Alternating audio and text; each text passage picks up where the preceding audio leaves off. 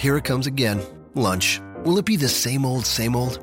Or are you ready to take a vacation from the ordinary with the new Jamaican Jerk Turkey Sub at Firehouse Subs?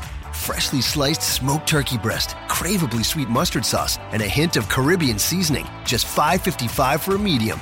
Save time. Order the new Jamaican Jerk Turkey Sub on the Firehouse Subs app. Firehouse Subs. Enjoy more subs. Save more lives. Participating locations, limited time only, plus tax prices may vary for delivery. Hello, everybody, and welcome to episode 26 of Shake Them Ropes. Rob McCarran here. In a moment, we are going to be joined by two special guests. We have today Chris Mookie Ghana Harrington talking all the breaking news out of WWE's Q2 financial call. Uh, the news is just breaking right now. We got results from WWE network subscriptions, the business side of WWE. So, Chris is going to help us go through all that you could know about the business of WWE's financials.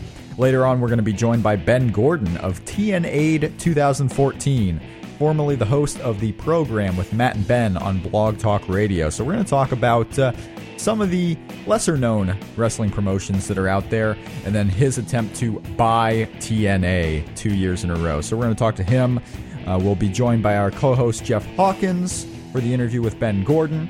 Uh, but first, we have Chris Harrington coming up talking WWE's financials from today. We'll be right back on Shake Them Ropes, which you can listen to at shakethemropes.com or find us on iTunes and Stitcher and any of your podcasting platforms. All the information is up at Shake Them Ropes. You can also follow us at Shake Them Ropes on Twitter and you can find out when we're going to be recording, when we have guests. If you'd like to submit questions or comments, you can also do that on Twitter. We're going to be right back with Chris Harrington here on Shake Them Ropes in just one moment.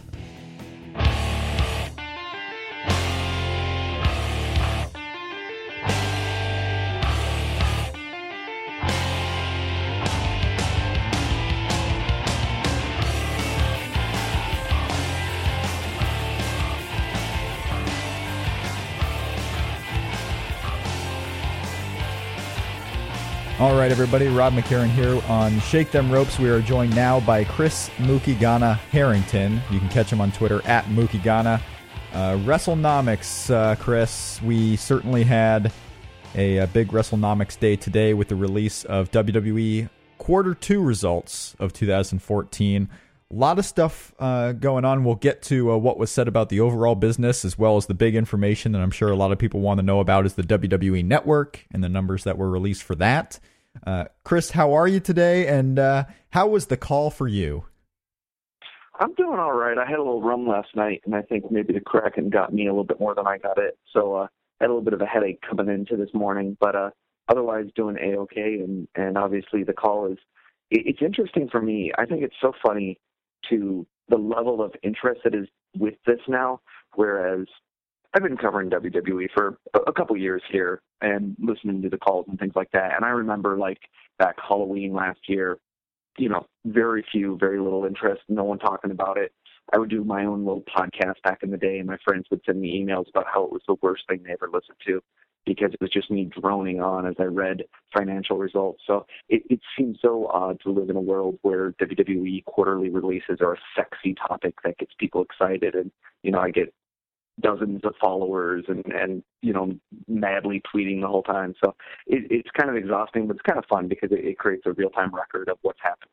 And uh, oftentimes it's easier to synthesize the information knowing someone is going to read what you're writing, and then you start to try to pick out, you know, what's relevant and it's it's always the case that what wrestling fans are interested in and what financial analysts are interested in mm-hmm. oftentimes could not be further apart. Oh, sure. Uh, you can judge by some of the questions that are asked, although with this WWE network, I think the interest is more aligning now, and that's why we're seeing so many uh, people following these results because the questions that are being asked by analysts are the same questions that everyone else wants to know, really. Um, you... Nine times out of ten, I agree. There's always like the guy, uh-huh. and sometimes the guy is you know a, a goofball. Like there's one guy who's obsessed with DVD sales, and yes. so every call he tries to hijack it to talk about the DVD distribution model. And I think what it is is that's his area of expertise. You know, he works big box stores, that sort of approach, mm-hmm. and it, it, makes sense. But it's just always like it's such a strange element of the P and L to focus on. It'd be like if if you were in magazine publishing and you just wanted to talk about who you're putting on the cover every month, and you're using this call for that. Whereas you know, there's the WWE network is so many hundreds of millions of dollars of variance that can drive to their bottom line here. And so it just seems so strange that sometimes little things get written off and big things get a ton of attention. So it, it but more and more, like you said, people are, are really honing in on the fact that they need to be accurate about this one number. And I think it's something that they understand a lot better than perhaps they understood in the past, where pay per views, they didn't really understand why there was an ebb and flow to the pay per views and what a marquee attraction was or wasn't. Now it's a little easier for them to get the idea of it's a service. You buy the mm-hmm. service. You don't buy Netflix just for one thing, you buy it for lots of things. Network is like that in their minds. Whether or not that's true or not, you know, we can debate that, but that that's certainly there. And, and there's certainly people on the call who get it a lot, like Bradley Safalow. Um, I think he's been wildly optimistic in every one of the releases he's done. And so I've I've gone back and forth with him on things, and it's been a little goofy, but he at least gets it, and he asks some really good questions. And we have Laura Martin, who sent out some ridiculous numbers earlier this year, but at least she's following up every quarter here and at least paying attention. And so, as silly as her numbers were, at least that she's like starting to get it. Yeah. And then you have you know one or two people that are they they basically are trying to squeeze information out of them that they're just not going to get. Um, Vince and Barrios especially you know, probably the answers to more than half the questions are we're not going to talk about that, or we don't release that information, or we're not going to get specific on that. Martin was really, uh, she asked the first question, and she was really excited about the numbers that were released. I think she said great numbers about three times during her question. Oh, she said, and, and if you go back and read the transcripts, you can check them out on Seeking Alpha. She says that every time, no okay. matter what is happening. She calls in, and part of it is she seems like she was kind of buddy buddy with them to get her paper out that basically had the, that Forbes really highlighted that says it's going to twenty five dollars or thirty dollars. They're going to get two and a half or three million subs within two years. They're going to be getting millions and millions of dollars, and basically every area of the company was just going to explode. Yeah. And I wrote this real piece by piece takedown of it where I was just like, why are live events going to explode? Explain this to me. The trend has been going down for four years, and yet it's magically going to grow by 10% this year can you explain? And she never, and she just sent me an email back that just said, well, follow up with me in a year and we'll see who's right. Mm-hmm. So she's in her own little world on that. But at least, like I say, she's calling in and still paying attention. I, I, it's more annoying to me when, you know, you read those media stories with someone who spends two minutes talking about the network and then they never write a follow up when none sure. of the predictions and when the promises happen. Do you, do you see the interest in uh, casual observers uh, in these network calls or these results calls going forward too much longer? Because this is the second one we've had now uh, post WWE Network with them releasing a network number, and and I felt the interest. I felt it much more the last time. Do you see casual observers sticking around with this, or or have they seen what they need to see? Well, you know, the big announcement today the one that I thought was kind of this earth shattering announcement that, in my mind, has really been undersold is basically the network is going international in two weeks. Yes. I mean, this reminds me of back in January when they said we're going to launch this thing, and then suddenly they had like a go date, you know, three or four weeks away from that. It, it's the same sort of thing where it's like, wow, that's incredible that there's that much momentum on this front um, specifically August. You know, we'd always been led to believe it was going to be Q4 mm-hmm. at the earliest, and and so that's really early, and it's most of the countries that they had been targeting, including the Australias and, and whatnot of the world. And we can get into the exact pieces when we're breaking it all down, but that to me is the big news because that's like that's what people have been tuning in to find out is when is the network going to be available in my market. And so it, disproportionate number of, of responses I find are about the Canadians being really excited about the announcement, mm-hmm. uh, the French being really excited about the announcement. Um, obviously, Spanish being a, a, limitation here means that you don't. Re- I don't really hear from a lot of Mexico fans, but I'm sure there's some excitement there. And uh, the UK fans being left out till I think October, and no clue on what's happening with Germany and a couple other places. But it, it was interesting, and so I think that's a lot of it. Um, and then obviously WrestleMania is always interesting to people. This year, since we had such a good view of where WrestleMania was, it's it's kind of a dead question. As much as in some years past, I think there's been a lot of interest about like how did WrestleMania do? Does this prove so and so is a draw or not a draw? And we're moving so far away from that, it, it gets harder for there to be those kind of cyclical excitements that there were in the past. So I do think by next year, this time, it will be a lot less exciting. I think right now there's still a lot of people who want to play the game of how's the network going to do in the first 12 months. Yeah. Because next quarter we have the really exciting part of okay, we're right on the cusp of where that six month number would have been. You know, for everybody who signed up at the very beginning of February, mm-hmm. they would have hit their renewal period. So everyone wants to know what's happening in September. Plus, all these August people coming online for the network. There's going to be a lot of excitement about that. And while they're releasing quarterly numbers, they still refuse to release monthly numbers for the network. So we don't have a really good view until that date. So I do think there's going to be a lot of excitement for the next call and hmm. maybe for the year end call, but that's always hard to say. I, I suppose you're definitely right because there's a lot of action going on in this quarter with international and Canada and and uh, the subscriber numbers with the six month renewals here in the United States. I can see it going out through uh, WrestleMania uh, period of next year too. Let's see how many people go on WrestleMania. There's still questions about you know how the pay per views will be handled, although indirectly some of those were probably answered today. Um, we'll get into the uh, non-network stuff. Just kind of go over that uh, briefly in the quarter two results, and then get into the big stuff, which is the network. Um, yeah. So, so if you think about what they make their money on, mm-hmm. about 28% of this quarter, in terms of money, forty-three point eight million dollars was TV. So TV is essentially the largest single stream if you divide up the network from pay-per-view and network into two streams. So TV at 28%, that's really big. And there was a lot of developments in TV. Do you want me to go through them? Sure. Yeah. Sure. So, and the first one, which was something that was completely undersold, wasn't mentioned once. Um, very few analysts seem to have called out is that main event on Ion is gone. Yes. It's the last episode of main event aired during the very first week of Q2, so it was like that April seventh episode or something like that. So they had one episode this quarter and then nothing, and so that is a significant loss of, of probably millions in terms of how much WWE is not making. However, Total Divas right now, they're getting that revenue stream, and they didn't get that last year because that didn't start till Q3. So essentially, the Total Divas revenue, in addition to the Raw and SmackDown contracts, which continue to basically build every quarter, you get a little bit more money based on the agreements that they had, all surpassed where they were the year before.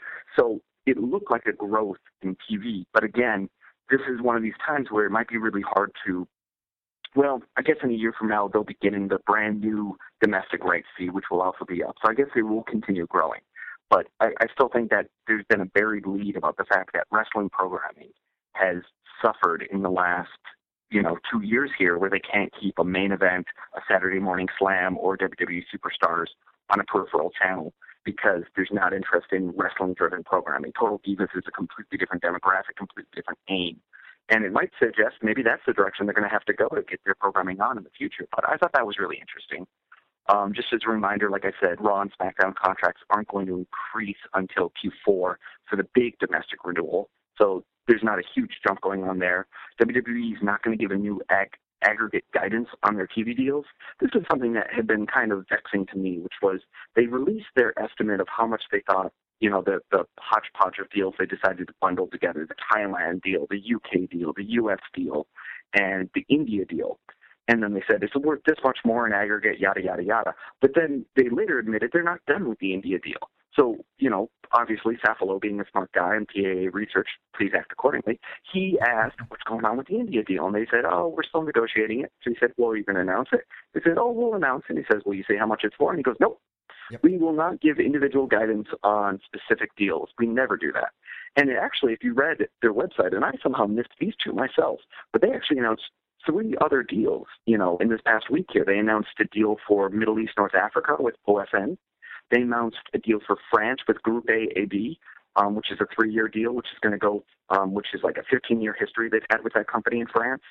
And uh, it specifically says it will include WWE specials such as WrestleMania, Royal Rumble, and SummerSlam. So I'm wondering if, you know, that's just the weird European terminology for what they call a pay-per-view, mm-hmm. because sometimes it's bundled in, or if that's going to be the new terminology, you know, all this talk about what do you call a pay-per-view when it's not on pay-per-view.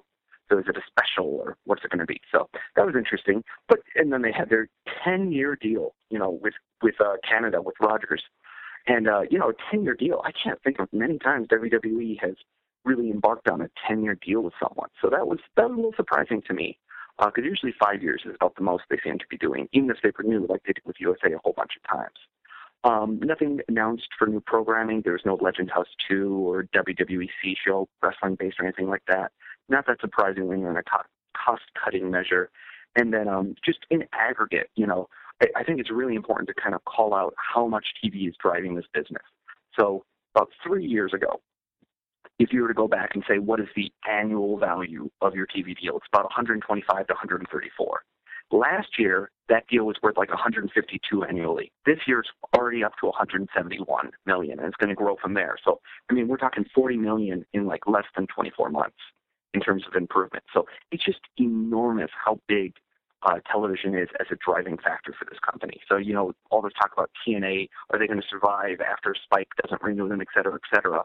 You know, WWE is also a TV company. They've diverse, diversified their streams, but you can just get a feel there of how much TV is driving WWE's revenue forward, and then what a death blow it is to TNA not to have, uh, you know, that one factor that was really paying the bills. And they made somebody asked them during the call about who is your biggest TV countries outside of the United States, and they basically hemmed and hawed and said, "Well, it's really hard to measure. We don't get accurate ratings information, yada yada." But they did list a few countries, and specifically they listed Canada, UK, India, South Africa, and Mexico. And I think India is the one that you know we as an American consumer can often overlook. Is I, I talked to someone who was really involved um, with television, and one point they really made to me is that India is this really unique place right now where it's just got these incredibly competitive television markets. And so the rights fees for those markets can be really, really competitive.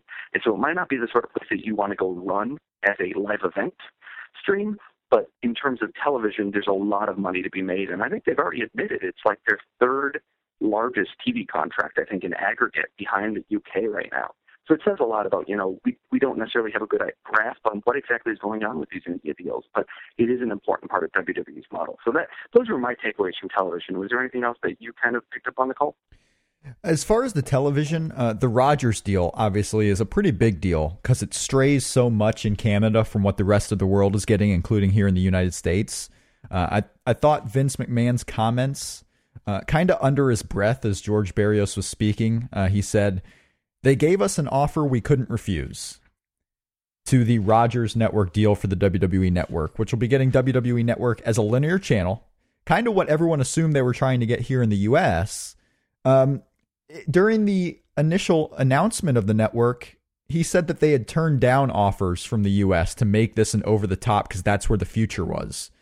Well, that was kind of hypocritical at this point now with Vince saying, okay, we had to take this deal on TV there because it was better than what we're ever going to do on Over the Top. I, did you see it somewhat that way, or did you see a difference, uh, you know, anything well, to the Vince comments? You know, you bring up a lot of points. So the first one being a lot of people pretend that the WWE network was always envisioned as an over the top network, and it was not. It was envisioned as a paid television or a regular television channel, you know, depending on which which clearance model you want to use, either the per, you know cents per subscriber or a premium channel sign up and you'll get it kind of like HBO.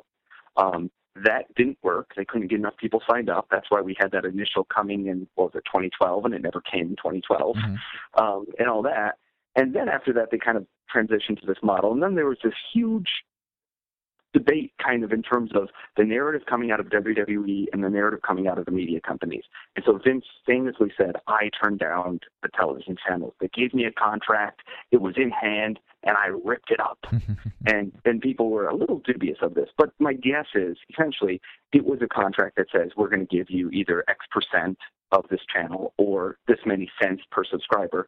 And apparently this Canadian deal was a lot better. Now, the other part of this, which is really important to emphasize, is all these partners WWE is signing TV deals with right now are really, really pissed if they have the pay per view rights and WWE is going to do something that's going to completely undercut their pay per view rights model. So essentially, it was a way for them to negotiate this Canadian deal and not only get a, a renewal on the Raw SmackDown, which was a really important part to them, but then additionally kind of ease the, the tension over mm-hmm. what was going to happen with pay per view rights by basically launching it as a way to say, we're going to do a revenue share with you on pay per view rights. And I'm surprised they went there. To me, this is a sign of, you know, kind of reacting to the numbers and saying we need to sign deals and get everything on the books now so uh-huh. that we don't have a, a lousy, you know, a lousy setting. I think they also, you know, Vince McMahon's attitude towards all of this stuff, I think changed a lot when NBCU did not give them the big renewal that they expected. So it's also possible that we're living in kind of a post NBCU world where, yep, they're willing to take some deals that six months ago they would not have. I think definitely the years on the contract is a huge sign of that. Just like you mentioned, going from their usual five to 10. I mean, that's a long term deal. Uh, Rogers playing it up, you know, if this network does get successful and people start subscribing to this channel, they've locked into whatever deal they've locked into with WWE kind of on their knees a little bit. So it, it could potentially be a good deal for Rogers and a good deal for everyone involved. It's a good deal now. I think you know it's one of those in six years' time. Right, How do you right. feel about it? Because you know WWE could be gnashing their teeth that they signed a deal for so little Mhm. money. Um, but I think in the end, it's the sort of deal they'll make with Canada. I don't think it's the sort of deal that they would be willing to make with a country with an enormous population, and it's not the sort of deal they would ever make in the United States. You know, you- you're dealing with a country that has a little bit more of a less choices in cable providers, and then additionally has um, but they've been making some aggressive bids.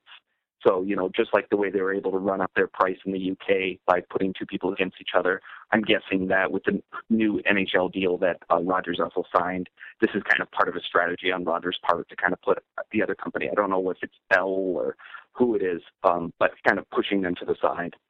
Yeah, so th- this deal with Rogers, ten years, uh, they're going to make the the channel a linear channel, kind of like HBO. Uh, right now, at least, the video on demand is also going to be through the cable provider, so it's not going to be the same on demand library as what you would see on network.wwe.com here in the states. Um, and the pay per view will remain traditional, so they got that deal too. So for those who don't want to sign up every month for this network, you can still get the pay per views individually. Is is this a good deal if you're a Canadian fan with Rogers? Is it a good deal for you? And what about if you're a Canadian fan without Rogers? Well, you know, I'm I'm I'm actually strongly expecting that UK is going to go into a model that's very similar to this. I don't think UK is going to go an over the top model. Um, I think they're going to go with a model that basically pairs them with a premium provider. So this is not the last we hear of this. Um, they did mention this idea of an authenticated app. So similar to HBO Go, being that you can use your tablet to access the content, but you have to be able to sign in through your cable subscriber. Mhm. Um, so I think that's a good deal for Rogers subscriptions. I think you know you're really going to run into that big debate about who's a cord cutter, do they exist, how important are they, are they willing to adapt, yada yada yada. Um, I think all in all, in aggregate, it's good for them because essentially, if you're able to watch watch Raw and SmackDown now, you can still watch Raw and SmackDown. If you're able to buy pay-per-views now, you can still buy pay-per-views in the future. It's not going to necessarily bring in people that aren't subscribers, but again, this is in Canada, and so the percentage of lapsed fans that they're able to get there is just not an enormous thing. And so I think they're much better off, you know, putting all those customer service issues, all those non-payment issues, pushing that all to the to the um, provider and not having to deal with them themselves. Because as we will discuss when we get to the network part, the issue of people deauthorizing or not paying for the the um, network is is grown much larger than I think even they originally anticipated it would be an issue for. So I think it's great in that sense. So it, it's you know kind of status quo for Canadian Canadians, and I think it's great that it's starting in two weeks. I'm just absolutely flabbergasted that you know they're able to get this much of a launch going this Yes. quickly and keep it this quiet. It's it's a pretty big deal two weeks out. Um, what do you think, make of uh, Vince McMahon's comments? I I think everyone's known his attitudes towards certain places, but basically coming out on a conference call of this nature and saying that Canadians do things differently. They're just weird, basically, is what he was saying. Well, you know, I think I think it's in on written form. It sounds much harsher than it was said in person. You know, I think it was meant to be a cop out where they said, "Why did you pursue this model when you specifically told us it was a dumb model?" Mhm. And then he he basically copped out by saying, "Well, Canada's different, so why not?" And you know, if you look at some of the um, American companies that have expanded, I'm I'm here in Minnesota, so Target is always a big deal for us here, being based here, and they're just having the worst time in the world trying to get their Canadian operations working there. And it, it just says something that sometimes the American version of distribution does not go so well in Canada. Now, this is telecom versus, you know, real good, so it, it's hardly analogous in that sense. But just in terms of the planning and the execution, I'm not surprised that they're pursuing something different with Canada because a lot of times I think it's just so much easier for them to put that risk on someone else's shoulders, and uh, that makes sense. And, and I think you know, I think it was tongue in cheek. I think it can, comes across in writing so much worse, but it is a really fun soundbite for the the annals of the bizarro land files that someone is probably building about Vince McMahon in Canada. That was my big Vince McMahon soundbite from this. Uh, a much less vulgar soundbite from the last call that Vince McMahon oh, yeah, was a part of. that was, I, a lot of people forgetting about that one. The uh, the the guidance call following the NBCU, where suddenly they were in Europe, some of them weren't, and then mm-hmm. they lost everybody, and it's just Vince McMahon suddenly just going, George, George, ah, and then he swore, and that was great. Yeah. Um, so talking about live events, that's about yes. the only other area I want to talk about before we got into the network. Mm-hmm. Live events, about $40.3 million. That means it's 25.8% of this, um, the revenue of this quarter. So, I mean, it's a, still an enormous chunk, you know, one quarter of the revenue. Um, and these were some numbers out there, and you know, it's always one of these cases where you can read two different stories out of it. So number one was North American attendance was up year over a year to 6,000. That's a 13% improvement, while international attendance continues to drop to 6,100. They use this, you know, it's best in four years type number, which is another way of saying it's been declining for four years, you know. And so I think part of it is is that um, it's not that it's really the best in four years; it's the least worst as it's been in four years, in my opinion.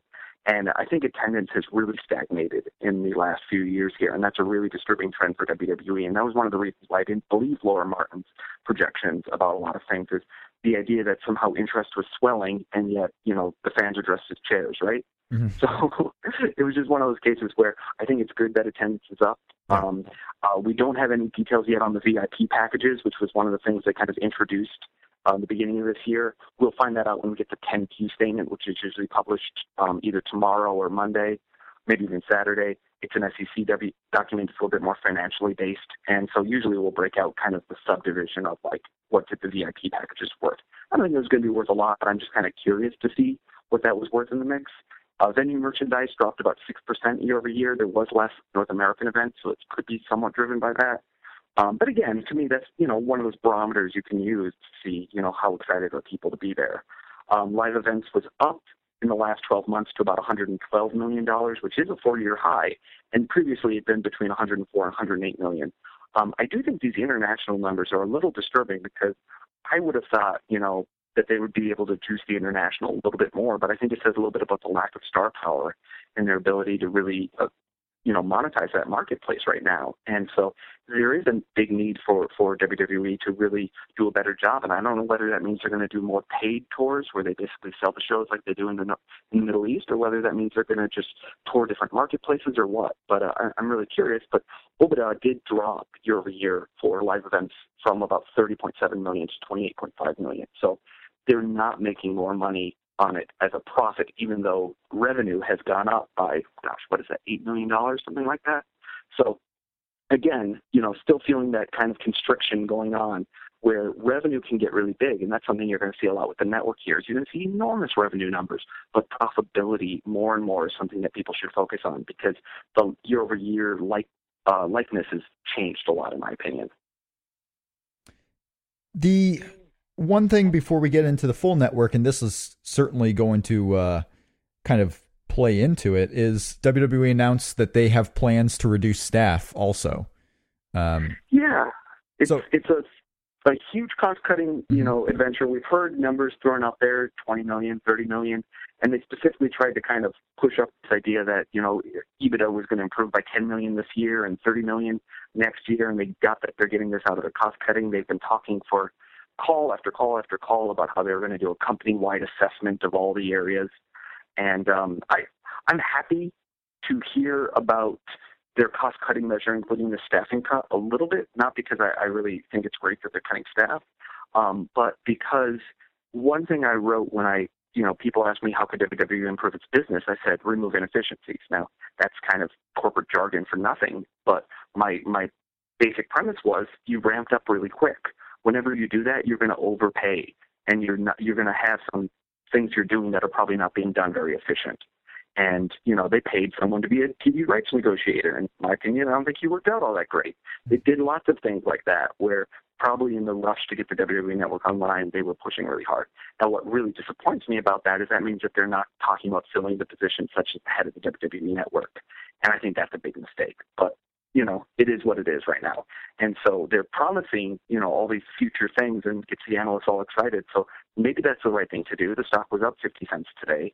Um, 7% reduction is going to include, I think talent was mentioned in one of the lines there. Yep. Not that it's 7% across, but, you know, we saw Ricardo Rodriguez released yesterday. NXT talent, uh, according to someone on Twitter, they mentioned to me that they're expecting to have some cuts in NXT.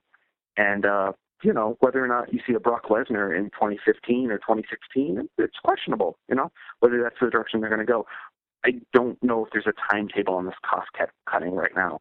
And that was, you know, one of the questions that I said that people should really ask is, how long are you planning on, on holding this out for? Or at what point are you going to say, okay, we're done, we're happy? And so they mentioned they're going to spend about four and a half million dollars just on severance packages and kind of the costs associated with cutting staff um, next quarter. So we'll see a little bit of a hit because of that. But uh, who knows what you know reducing inefficiencies are? And they they specifically said they were trying to be a little vague because in some cases this might even involve partnerships mm-hmm. or deals that the company has has made and that that might get cut. So you know whether that is you know who's if they have two places digitizing video now, it's just going to be one. Or if it's if they have five marketing firms that handle international communications, now it's going to be three. Who knows exactly what that means? But my guess is that's kind of what they're referring to is is maybe times when they've outsourced certain elements of of their operations here, and they might have to streamline that a little bit.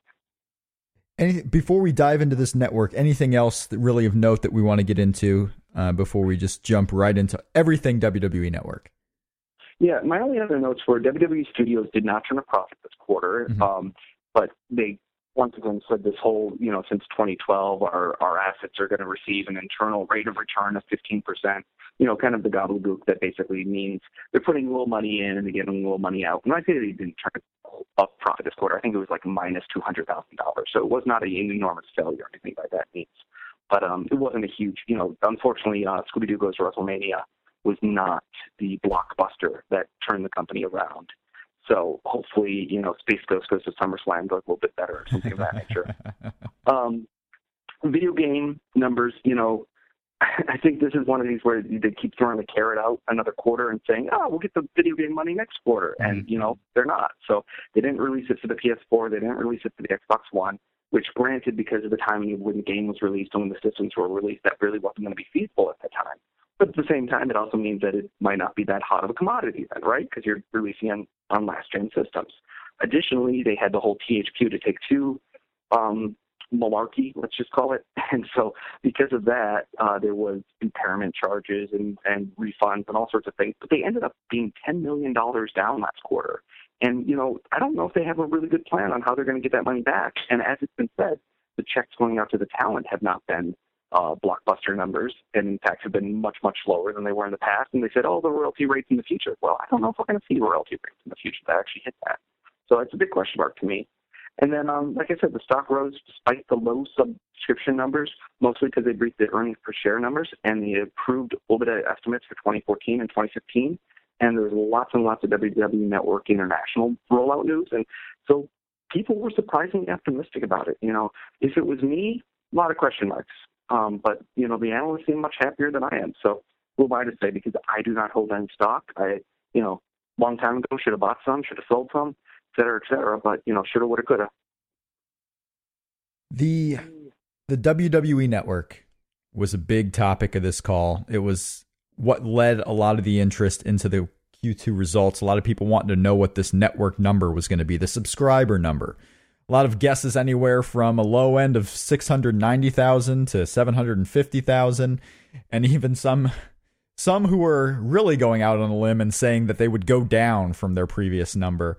Um, going into it, were your predictions kind of in line with what they announced? They announced that they have 700,000 subscribers, roughly around that mark. Was that in line with what you were thinking going in?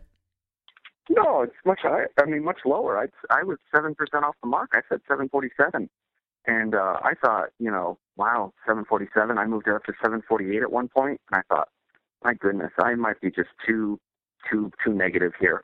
And and the point I made to other people is, is optimism rises the week before they announce these numbers. People tend to get cloudy in their judgment.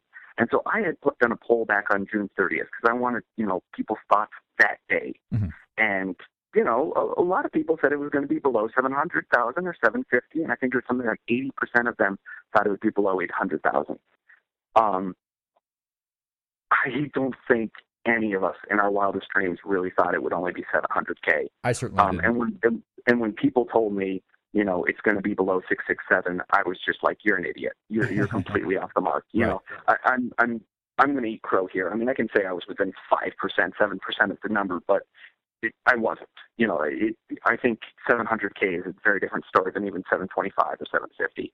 Um, and it just blew my mind when I saw that 700 number. In fact, someone texted it to me as I was driving in this morning, and I didn't believe it. I thought they misread part of what you know the press release said. I thought right. maybe that was the average number over the whole quarter because I just thought, how, how could it be that low? How could it be that low without the stock falling to the floor? Um, and so obviously all these other things they announced kind of helped mitigate that. Mm-hmm. And I'm, it, it just, you know, Dave Meltzer wrote the Observer yesterday, and he published it on a Wednesday, and this was a Thursday. And in the Observer, he said, "I've been seeing a lot of people estimating in the 725 to 750 range. I think that's too low. When you take into account the Ultimate Warrior bump and the Undertaker streak being eliminated, and you can watch that on the network, there's no way it could be that low." Well, you know, I, I think I have to eat crow, and I think Dave should eat a little bit of crow too, because uh, that's not what happened. And and and it's a two part thing, right? So it's seven hundred thousand. But the fascinating two parts were mm-hmm. they mentioned that they had a hundred and sixty one thousand or something um, new subscribers, yep. but yet it only resulted in a net of 33,000. So that meant 128,000 subscribers found a way to stop being a subscriber during Q2, let's say. And that's what really got me is I was actually predicting over 800,000. And if we just didn't have so many people finding a way to drop out, it could have been there. I, I was in no way thinking that basically a sixth of all subscribers were going to find a way to cancel with the six month commitment in place.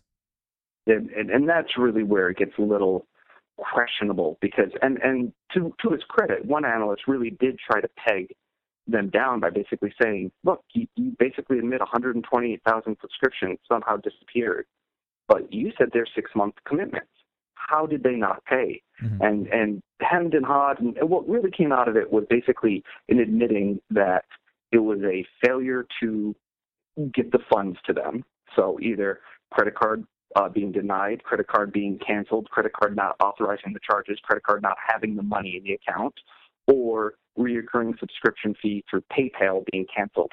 Now, Dave threw an interesting number, I think, in the latest Observer, where he said only 5% of people were using PayPal. And again, that's one of those numbers that seems woefully low to It's me. impossible. Yeah. Considering the large number of people that internationally we've estimated could be using WWE Network, um, being you know closer to 20%. And considering there's people like me who's in American who's using PayPal, it seems really surprising to me it would only be at 5%. So that seemed way too low to me. Um, I totally do not think there's this many people gaming the system. But to me, if you have this many people gaming the system, it opens up the floodgates for so many other theories. So mm-hmm. all the mm-hmm. people who say international can't be as big as it is. Well, if you have one sixth of the people figuring out how to cancel it, I think that says a lot about you know all the other things that one sixth of the people might figure out how to do. Um, and just like you said, it, it's surprising because also it means people really did do a big buy-in for WrestleMania and got out. And yeah. as a result, WWE admitted that they are quote reevaluating the payment options. They're re- reevaluating how they authenticate essentially the payment options. Um, but again, this is so much of what the challenge is for when you get involved with uh, taking on that risk yourself. You know, that was one of the reasons why going through a pay channel is so nice is suddenly you don't have to deal with any of that customer service or the credit card transaction fees. And now WWE has had to absorb a lot of that. And you, you're beginning to see the wages of that here. And it gives me pause about what that renewal number is going to look like because if one sixth of the people are that adamant about getting out of the WWE network after just a month or two months, what does that say about the people who have the option to legally do it and aren't even afraid of you know getting getting dinged for it mm-hmm. in uh, six months once it's done? So that really surprised me a lot. Another thing they announced in regards to the network that I think a lot of people saw coming uh, at some point was uh, new payment options. Uh, that there will be new payment options, including a no commitment option month to month. Uh, they're going to keep doing the nine ninety nine a month for the six month commitment. They'll have the option to pay all up front or do the month to month on a credit card and uh, PayPal, I would assume. They're also going to add a 19.99 per month with no commitment. So if you just want it for one month to watch a pay per view, you can do that. If you want to subscribe four months later to watch another pay per view, you can do that at the 19.99. Uh, my question is: Are you surprised that they kept the 9.99 a month with the six month commitment, seeing as how uh, so many people are getting rid of it? Because um, to me, I don't see an incentive for those tech savvy enough um, to uh, to not do that nine ninety nine instead of doing the twenty dollars a month if they even just want one pay per view? Well, I think it's quarter to quarter right now. I think everything is quarter to quarter with the trends. So it doesn't make sense in their mind to raise the base price from nine ninety nine. And you know what? Seeing the, the large churn rate, I don't think they should give people the incentive to get nervous about what they're doing when they sign up for auto renewal. Because okay. then you go that whole question of, well, I auto renewed at this price, but you raised the price of the service who is right. You know, like mm-hmm. Netflix, for instance, grandfathers people in and says basically, well, you signed up for this one, so even though we're raising the price, you don't have to get pay that until you renew or whatever it is. So there's that element. Number two is they did admit that that 1999 number may change, mm-hmm. and especially someone asked them, you know, is that going to get higher for WrestleMania? They said maybe, and absolutely should. People are going to moan and cry and scream about it, but the biggest learning from this all is is that if one sixth of your people are willing to pay ten dollars for WrestleMania, they're probably willing to pay, you know, twenty five dollars for WrestleMania to see that thing. Um, if you make it an option. So that's going to be big. Uh, number three, they didn't talk about it at all, but they do need to do something about the device control.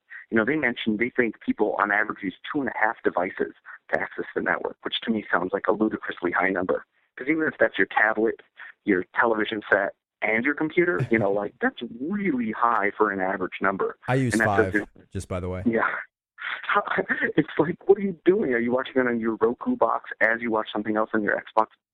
It, it just blows me away that uh, uh, it was that high. I, I tell you, on, on, that point, I'll I'll tell you, I've watched it now. Obviously, not at the same time, but I've watched it on my iPhone, my iPad, two Macs, an Apple TV, and a Roku. So that's six at various yeah, times. And, so I'm buffering that number a little bit, I think. Yeah. And so maybe maybe it's not a sign of account sharing or what it is, but that that just kind of struck me as sure. Yep. With with this, I am a little surprised because part of pricing is you don't want to confuse your consumer, and sometimes these are just ways to kind of push your consumer towards a certain way of behaving. Mm-hmm.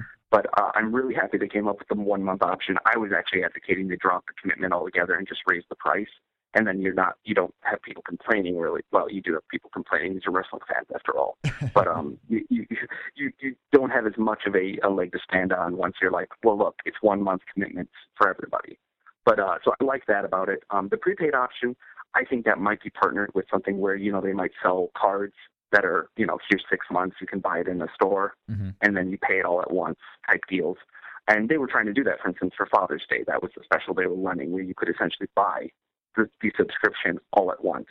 And I think there's a percentage of people that want to just pay once and be done with it. And you know what? I'm a little bit that way too, where every month when I see the network come out, I have this little twinge of like, am I using it enough? Am I getting enough out of it? But, uh, you know, if I paid for it once and I had it for six months, I want to think twice about it. And so there is kind of that instant gratification type thing where I think people then feel like they're cheating WWE almost to pay up front. And I, I do think even they should probably even give a discount on that, you know? Um, you know, charge fifty-eight dollars or fifty-nine dollars, and you know, you just like the way Xbox Live saves you a little bit of money by doing that. They they should be doing that. So it, it's smart on their part. I'm glad that they finally are touching on that, and that's what makes me wonder about when I say there's no new head of WWE Network. Maybe, just maybe, there is somebody who's thinking through a lot of the stuff here, and so I'm optimistic on that front. The uh, yeah, I'm kind of the same way. I, I see my month to month come out of things like Hulu and Netflix. Um, I see it come out at WWE Network. I'm not at this point not going to renew. I mean, it comes out, I see it. I probably wouldn't myself want to do all up front just because I like having the options. maybe there's one day where this network just goes crazy and I do want to cancel it. Who knows? I'll have the option. But uh, it's good that there's more options. I definitely see the payment structuring changing over time. Again, this network's been out for six months. They're yeah. they're still going. It's a new endeavor. Who knows what it's going to be two years from now? But I can almost guarantee it won't be the same as it is now two years from now. Um, and I think I agree. most would agree with that. Absolutely. Um, well, we, we have that big August 12th date, and so Yeah, international rollout, it's going to include the Australia, the Hong Kong, the New Zealand, the Singapore, the Mexico, the Spain, the Nordic. On the call, I heard George Barrios say France. Um, it's not in any of the documentation, but did you hear him say France? I heard I heard France come up. I don't know if it was one of the countries that wasn't getting it or one of the countries that is getting it. Um, I'll try to do uh, a little research on that right now. But uh, yeah, Well, I, I heard him sure, mention I'm pretty sure he listed it as one that was coming up because later when he listed the ones that were not coming up, I wrote those down, and that was Italy, UAE, Germany, Japan, India, China, Thailand, Malaysia. Nope, you're right. and that's He the did. exact same quote from the press release. And Mhm. so it looked like he was reading that off. But the France one was kind of just off the cuff, and I thought, wow, that's a big announcement there. Yes, he did And again, mention France. Yep. Okay. It gets into this interesting question about, um, you know, localization. And they talked a little bit about it, saying basically it's going to be in English. hmm We will uh, we will observe the kind of ad- the adoption of it, and then we might add more localization in the future. Now, I'll be curious to see, you know, if WWE is already doing, for instance, uh, pay-per-views in French because they just signed this deal with AB Group, or if they're already doing them in Spanish since they have Spanish announcers anyhow. Um, whether that's going to be more of an option when they're doing this international rollout, that'll be easily accessible for the Spanish and French uh, going forward. But it'll be a really cool, cool question there. And uh, they did confirm that they expect to have zero revenue for pay-per-view in 2015, um, which it's good that they did. Uh, as was pointed out by Dave and others, people were originally not. Um, they were expecting to keep a lot more international pay-per-view revenue this year, and that deteriorated at a much faster rate than they ever expected. And so I think it says a lot about you know the rate of people not willing to buy pay-per-views. Be that either they're using the WWE service, they're pirating, or they're just not interested. That international rate of interest in pay-per-views has gone down dramatically since since the network has launched. I was I was a little surprised that uh, I I know you mentioned the UK and you're thinking they might see a system more like Canada, and I could definitely see that too. Uh, Germany was one that maybe I shouldn't have been surprised, but I was a little surprised as not getting it with this uh, initial rollout. Um, especially, who's going to tell the eighty thousand subscribers in Germany that they can't get the network? You know, I think what's really happening is the UK and Germany just signed B deals Uh-huh. that included pay-per-view distribution. Okay. And so what I really think all this is is tied up in is that they just signed in Thailand too, just signed a deal about how their pay-per-view distribution was going to go. And so for WWE to immediately cut out the legs on that deal by launching the network there would be would be really detrimental. So I think that's what's really driving that. Um, the German thing was another. The only reason Germany really struck me was when they listed what places is WWE ratings the highest. They didn't list Germany.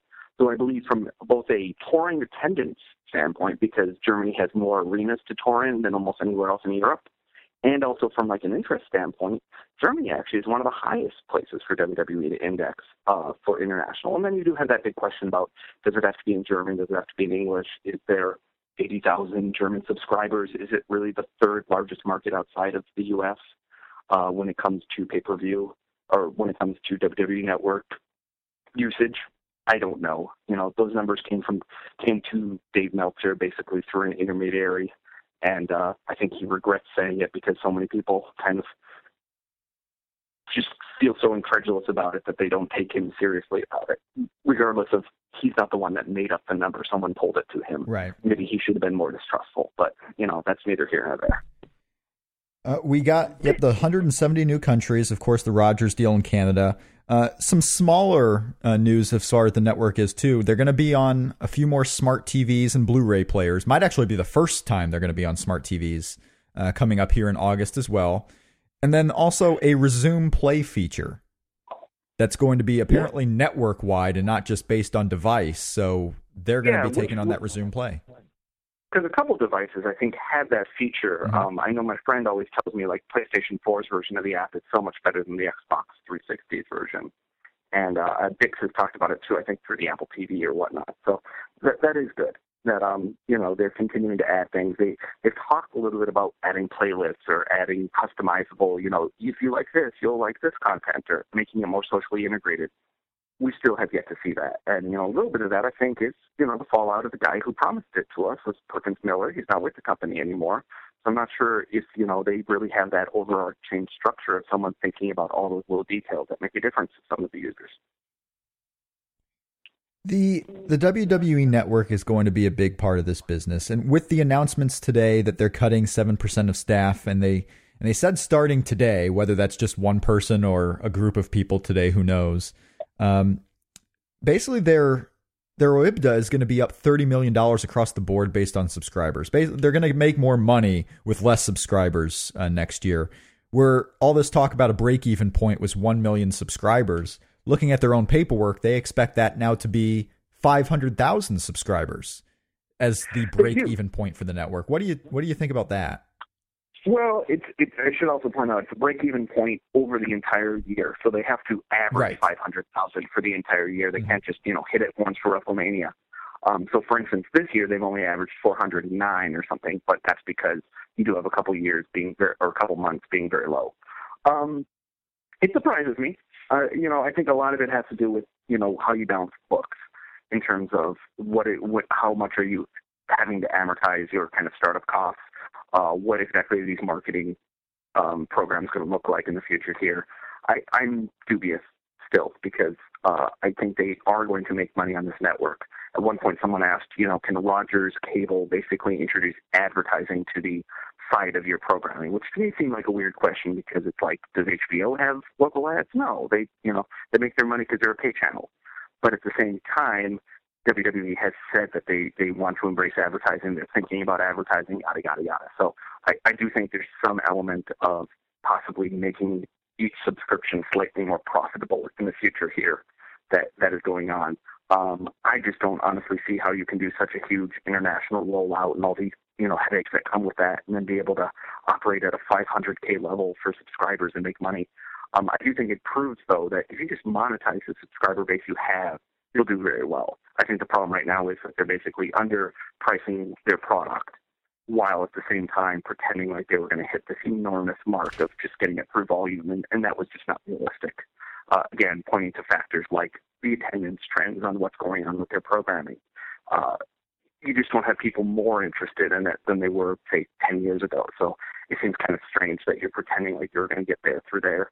So it's probably a more realistic ending point, but uh, I, you know, I can't ever guess what WWE Studios is going to do every quarter and whether they're going to end up writing off a whole bunch of money or not. So it's so hard and so frustrating sometimes to try to break down when they gave out these 2015 guidance numbers because you know what, two years ago I'm sure they gave out these numbers and they they're nowhere close to where they actually said they were going to be.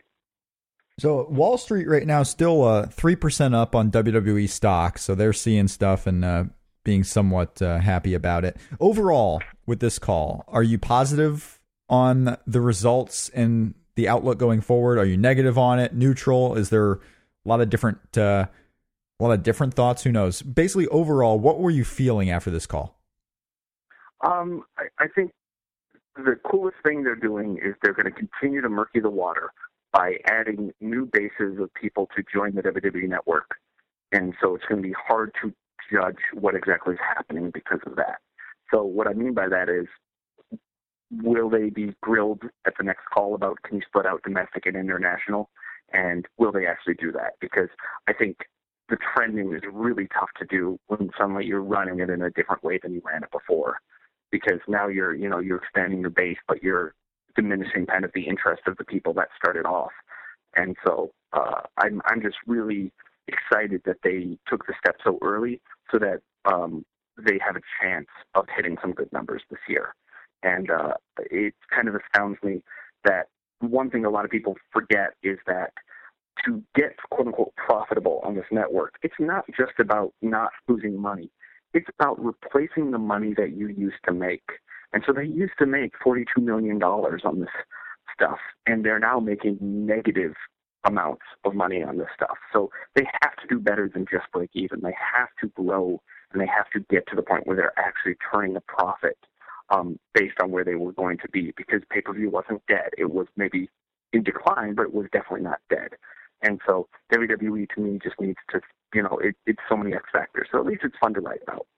Well, you can. It's definitely not dead. They released the uh, pay per view numbers uh, today too, and Money in the Bank had over a hundred thousand subscribers.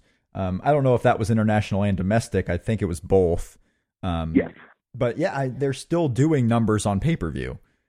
Yeah, and I mean that that that's that's a good point. You know, um, pay per view and video on demand was twenty three point nine million dollars uh, just in this last quarter, I think, and that's fifteen point three million uh, or fifteen percent of of what they made this quarter. So it's mm-hmm. just you know, there's, there's all these weird little things that people don't always uh, focus in on. So I'm curious to see when I really get more time to sit down with this, um, what other things might be hidden in these announcements here. But I think just this enormous global rollout really surprised me. And uh, that's good news for WWE that, you know, they're really, in my mind, trying to make SummerSlam a success. Yeah. And from that, then be able to justify a lot of the future spending. I wonder if they're rushing too much using SummerSlam as kind of their WrestleMania in the first period of buys. Is you know we got this big event. What else is going to be as good of a hook to kind of get initial buys than SummerSlam? So let's rush this thing out. Um, and and that was that came up on the call where where someone very very elegantly asked, "What do you do during those not so hot months?" how are you supposed to get people? And they basically gave a marketing answer that said, you know, we have to engage them creatively and we have to give them attractions that excite the fans and yada yada. So not really answering the question, but that remains kind of the big um, you know, curiosity is that when, when I did a poll on the observer board, 70% said they were going to renew, and like 18% said, I'll come back in January. Mm-hmm. And I think that's really telling that it's like, well, you have a large, you know, maybe up to a fifth or a sixth of your base that might just choose to sit out a couple months a year. And so will this new a la carte methodology and pricing work for them so that they're more interested in buying it, you know, when you sell them Royal Rumble and, and uh, uh, WrestleMania. And I, I, I'm happy that, you know, they're kind of putting that option out there. And I really do hope they jack the price up for WrestleMania because the, the millions and millions they lost on that deal this year um, were hopefully just a one-time thing. The uh, it's to me seemingly impossible to try and predict what subscriber number they are going to give on the quarter three call uh, because you're going to have this new influx, hopefully, of subscribers from international markets. Who knows what we're going to see with the six month renewals from initial purchasers in the US are going to do. Um, I, maybe it's not that difficult and I'm just overthinking, but I think it's nearly impossible to try and predict the next call's numbers. Well, it, it, it's feels that way on the surface, but you know we have a lot of factors we can look into. Number one, um, if you go back to their original presentation in January, they list countries and then they list them out by both affinity for WWE products, mm-hmm. but they also list it out for kind of the um, uh, ability to get broadband and uh, things of that nature. So I think there's some factors there that we can really boil down. Number two, keep in mind that phase one international distribution was targeted at 250,000 as their kind of low end number, while the U.S. was targeted at a million, so almost a one to four ratio. So I think there's some element of that you can kind of use as projections forward. I looked at some population numbers of, of a lot of these countries, and one thing that really struck me is that even when you added up at least the original phase one countries, all of their population, it was nowhere close to even what the U.S. alone had. So at best, you're talking doubling. You know, to me, you're, you're talking a one to four or one to three ratio in terms of what you can get from the U.S. to them.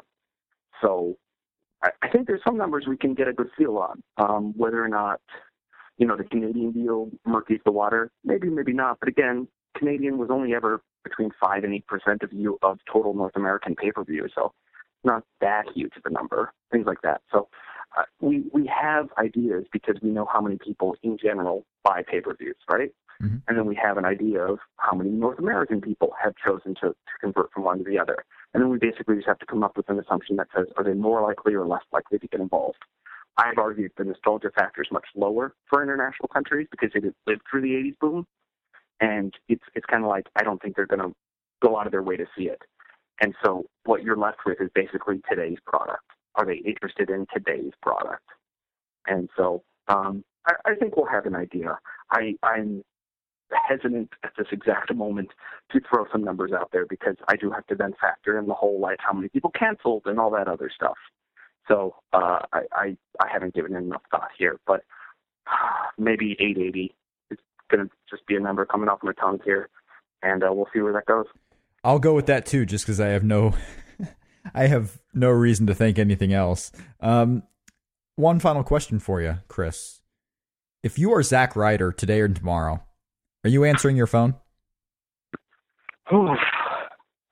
That's a great question. Um, you know, I think Zach's okay. I think Zach Zach might live through this one. Um, I, I think it's it's you know Darren Young might might be a little nervous even though he's injured and out right now, or you know out of sight out of mind is always what I worry about the most. Mm-hmm. So uh, I would I would say anybody who has not been on TV for a long time, uh, you might you might be in danger.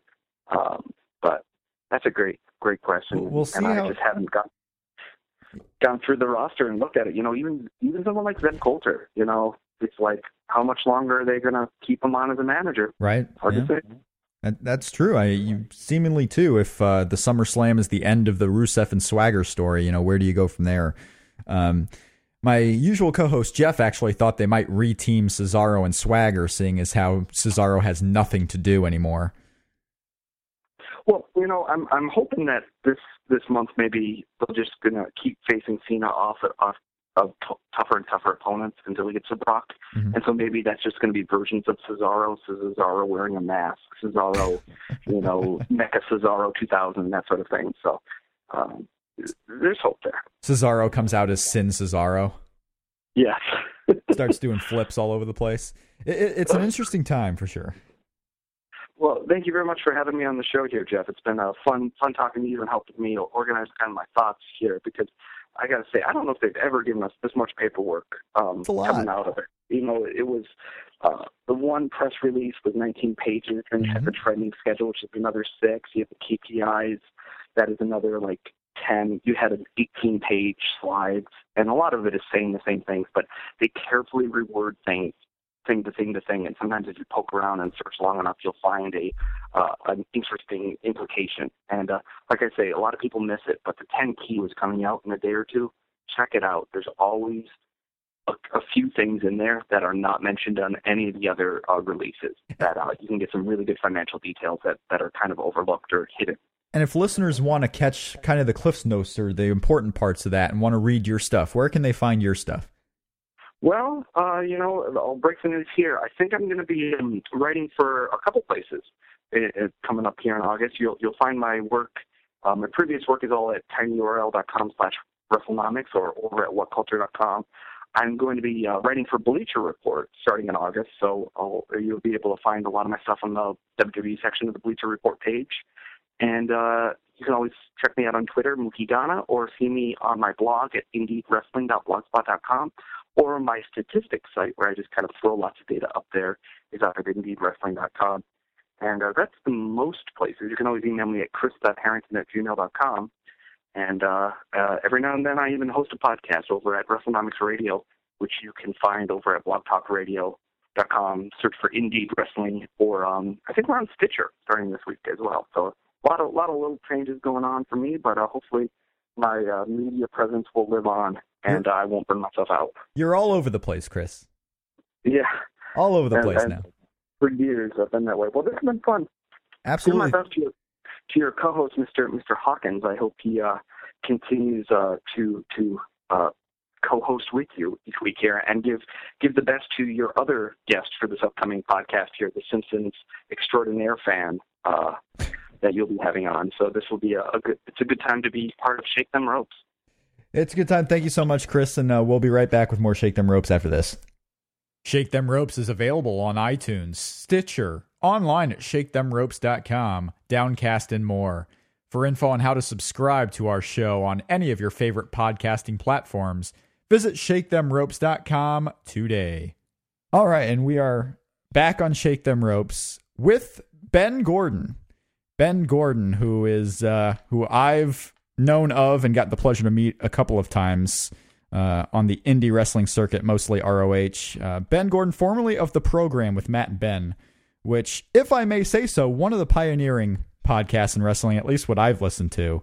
Um, really one of the first ones that I started listening to. Even though I didn't get to listen every week, I got to uh, call in occasionally and rant about CM Punk. Ben Gordon, welcome to the show. Thank you, man. It's good to good. To, thanks for having me on. Yeah, so I, I wanted uh, ask you to come on. We're going to talk a little bit about uh, WWE, Ring of Honor, a couple of different things. Um, I was going to start with something else, but we might as well start with this because it's kind of breaking news. Um, the release of Ricardo Rodriguez from WWE has happened. Uh, ben Gordon, any thoughts on the release of Ricardo? And do we think this might be the signaling of maybe more releases coming up, or is this a one off? Uh, well, it definitely seems like there's going to be some more because now that they're about to release the new numbers, uh, they don't want to have uh, what happened last time happen as far as you know the stock goes down once the you know the bad results come out. So they're going to want to start laying off a lot of people. You know, Ricardo's the, one of the easier ones to let go because mm-hmm. aside from doing commentary, he hasn't really done anything in months. So as a character, for what they were paying him, probably wasn't worth it. And so, um, you know, not really a big surprise to see him go. Um, you know, we'll see who else manages to last. I mean, I think the, before last week, when Zack Ryder actually won a match, it would be pretty much, uh, you know, he's the next in line. But I don't know. I mean, they did really get rid of a lot of talent, and outside of some a bunch of like the NXT guys who we probably haven't seen yet, can't really see them getting rid of a lot of the talent. So we might see a lot of the behind the scenes people. Um, but that's just my opinion. It's really, you know, depends on you know where the the money they want to let go comes from. Uh, so we'll see. If if we're in for bad news, uh, we're recording this on Wednesday night. Uh, we're going to release it on Thursday. So if, if, we're in for bad news tomorrow at the network numbers, do you think they'll just, if there's going to be more releases, get it all out of the way on that Thursday? Just get all the bad press out, maybe try to hide any releases if they do? Well, they're going to want to do it uh, as much as possible because you know, and and I and apparently this is what happens with Wall Street. I know nothing about how this works, but someone kind of tried to explain it to me. If you announce that you're you're cutting a lot of people and making changes to kind of you know negate the fact that you lost some money, uh, then Wall Street sees that as a good thing and they don't sell off the stock. Mm. So apparently, you know, that's when they'll do it to coincide with the news. So you know, we'll really, we'll, you know, we'll find out what happens. You know, when uh, it really depends on what happens when what the numbers are looking like. Um, given that they haven't really been, you know, focusing on the network as much since they did that free free week, uh, I'd like to think maybe their their numbers are good, but if they're talking about all these cuts, then they're probably not that great. I'll add to what uh, Ben said. Yeah, Wall Street basically what when they see you making these types of cuts, they basically it, it's seen as proactive cutting overhead, streamlining your business for something positive that can then grow from that. Uh, and also, if, if they're going to make any firings, it's going to be on Friday. That's the way corporations always fire you on Friday because that way you have the weekend to cool off, as they say. And uh, the, the I, one, I, it's always been that way, at least with WWE. The last round was on a Thursday, though. So okay, we could well, see another Black Thursday. I don't know. Do you think we've seen uh, last night on main event before the show? Uh, Jeff and I were talking about main event on Tuesday, Ben, and you know there were uh, some good stuff on main event. One thing that we saw was Zack Ryder teaming up with Tyson Kidd, losing to Slater Gator. Is that possibly the last time we're ever going to see one of them wrestle in WWE? Um, I think that you know I don't know. In terms of Ryder, probably you know it's it's certainly a possibility because I mean he's kind of just floating around here and there. Uh, you know I know they like Heath Slater and the role he's in.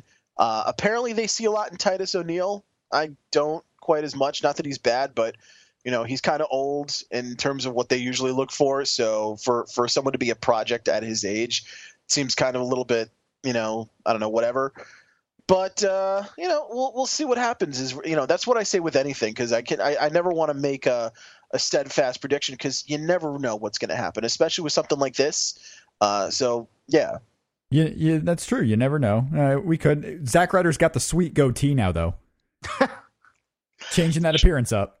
Yeah, he's it's it's dark side uh, dark side Ryder for for this point. It really is. Whatever gets you on TV. I as far as Ricardo goes, once uh, we had Kalisto getting a new tag team partner, and El oh, kind of dropped El off. Was terrible. I know. Once he dropped off, though, I mean, you're like, why not put him in a loser jobber tag team? But when he was dropped off of NXT, that was a bad sign.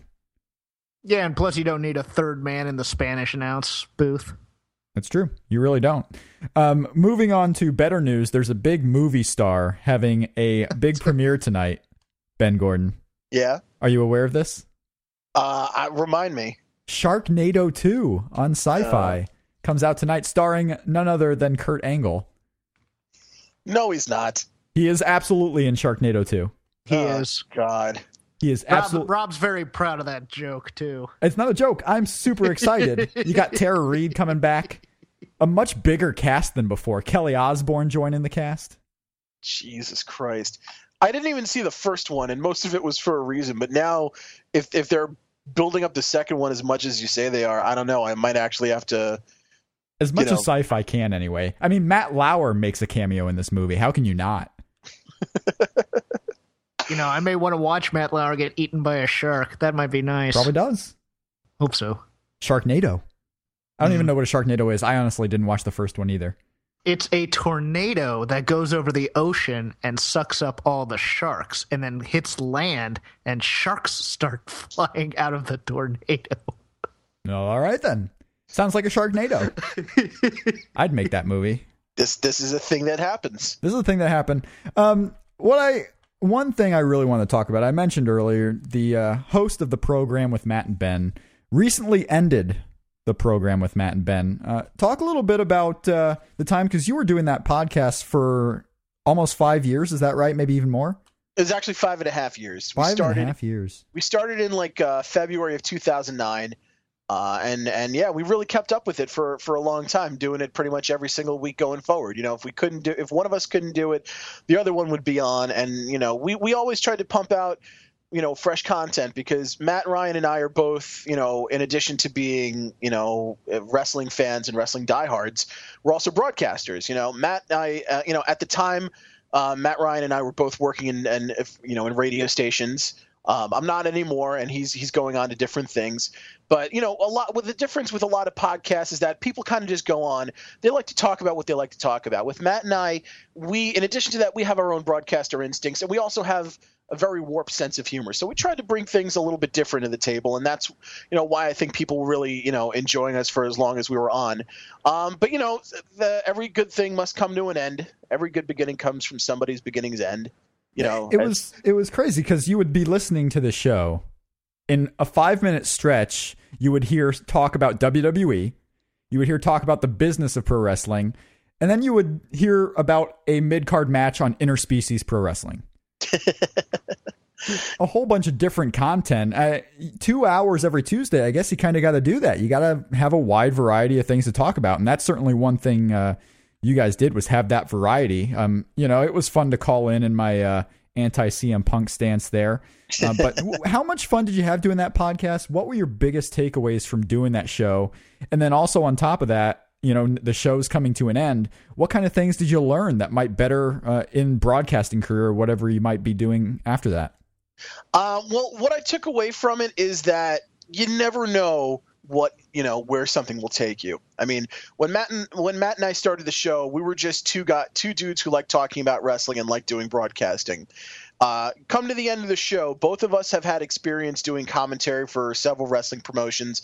Matt Ryan is is a uh, pretty consistently booked uh, pro wrestling manager on the in the New York area. Um, you know, I I like to straddle that line a little bit more, but Matt's going head on into the business and you know we've you know it, it we got all these opportunities. It all started with people being fans of our shows and wanting to listen to us. And from there we got to you know become friends with some of the guests we've had on our show. Um, you know one of those get one of those friends was kevin kelly of ring of honor. You know we just decided to have him on one day and and he really took a liking to us. He he became a mentor of matt ryan's and you know we play fantasy football with him. He's a he's a terrible sport. Uh uh, but uh, you know, and and then you know other other guests too from around the world of independent wrestling. Uh, and I actually, you know, because of the show, because I had a reason to do interviews and through my radio connections, I was actually able to talk with so many people I've always wanted to talk to. You know, we interview. I I personally got to interview Mick Foley, which was a huge thrill. Um, I interviewed Kurt Angle for the show, uh, Booker T. Um, I think obviously the most infamous interview we ever did was Teddy Hart, which No, you I don't was- say. I was really excited about that going into it because when you know you're going to be t- have have like X amount of time with Teddy Hart, you you know that you don't know what's going to happen. Mhm. and it, within this within the span of I would say we had him on for about an hour and a half. Within that span, uh, Teddy Hart told us that about his breeding of cats, uh, that he is a Freemason, that he he trains the cats that he uh, that he uh, that he does to do that he wants to train animals to do run-ins. Okay. Uh, talking specifically mentioning he specifically mentioned that he uh, would train you know a cat to do a moonsault mm-hmm. uh, that he would God. have dog dogs running in and pulling the referee uh, out from under the ring by grabbing the pant leg and and the one that I think that took us most by uh, by surprise is that he wanted to train a monkey to throw salt in the referee's eyes uh, so that that was fun. Uh, he reconnected with an old friend on our show uh, while on our show. It was a very uh, uh, behind the music moment, you know. and and we learned a lot about H2 wrestling. for those who don't know, this promotion that that was had a lot of hype, but then closed before their first show ever happened. so I, I I was supposed to go to that show, and Teddy Hart was supposed to be a big part of it. So I always wanted to know more about it. So uh, the Teddy Hart interview was was great. As far as what I'm taking away from the show, um, you know, I made a lot of good friends, you know, both in wrestling and out of it because of what I what we were able to accomplish with that show. Uh, and I that's that's the most important thing to me because you can never have enough friends.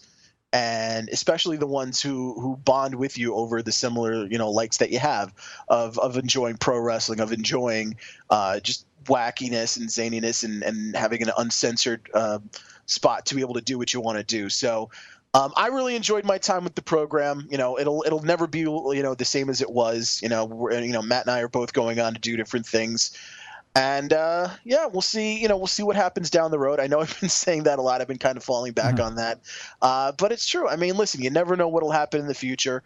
But I think the time kind of came where you know, for both of us, it was time to just move on. So I know I'm, you know, we'll see what happens in the future as far as podcasting goes. But you never know where uh, where either of us might turn out. I remember being so excited for that H two wrestling.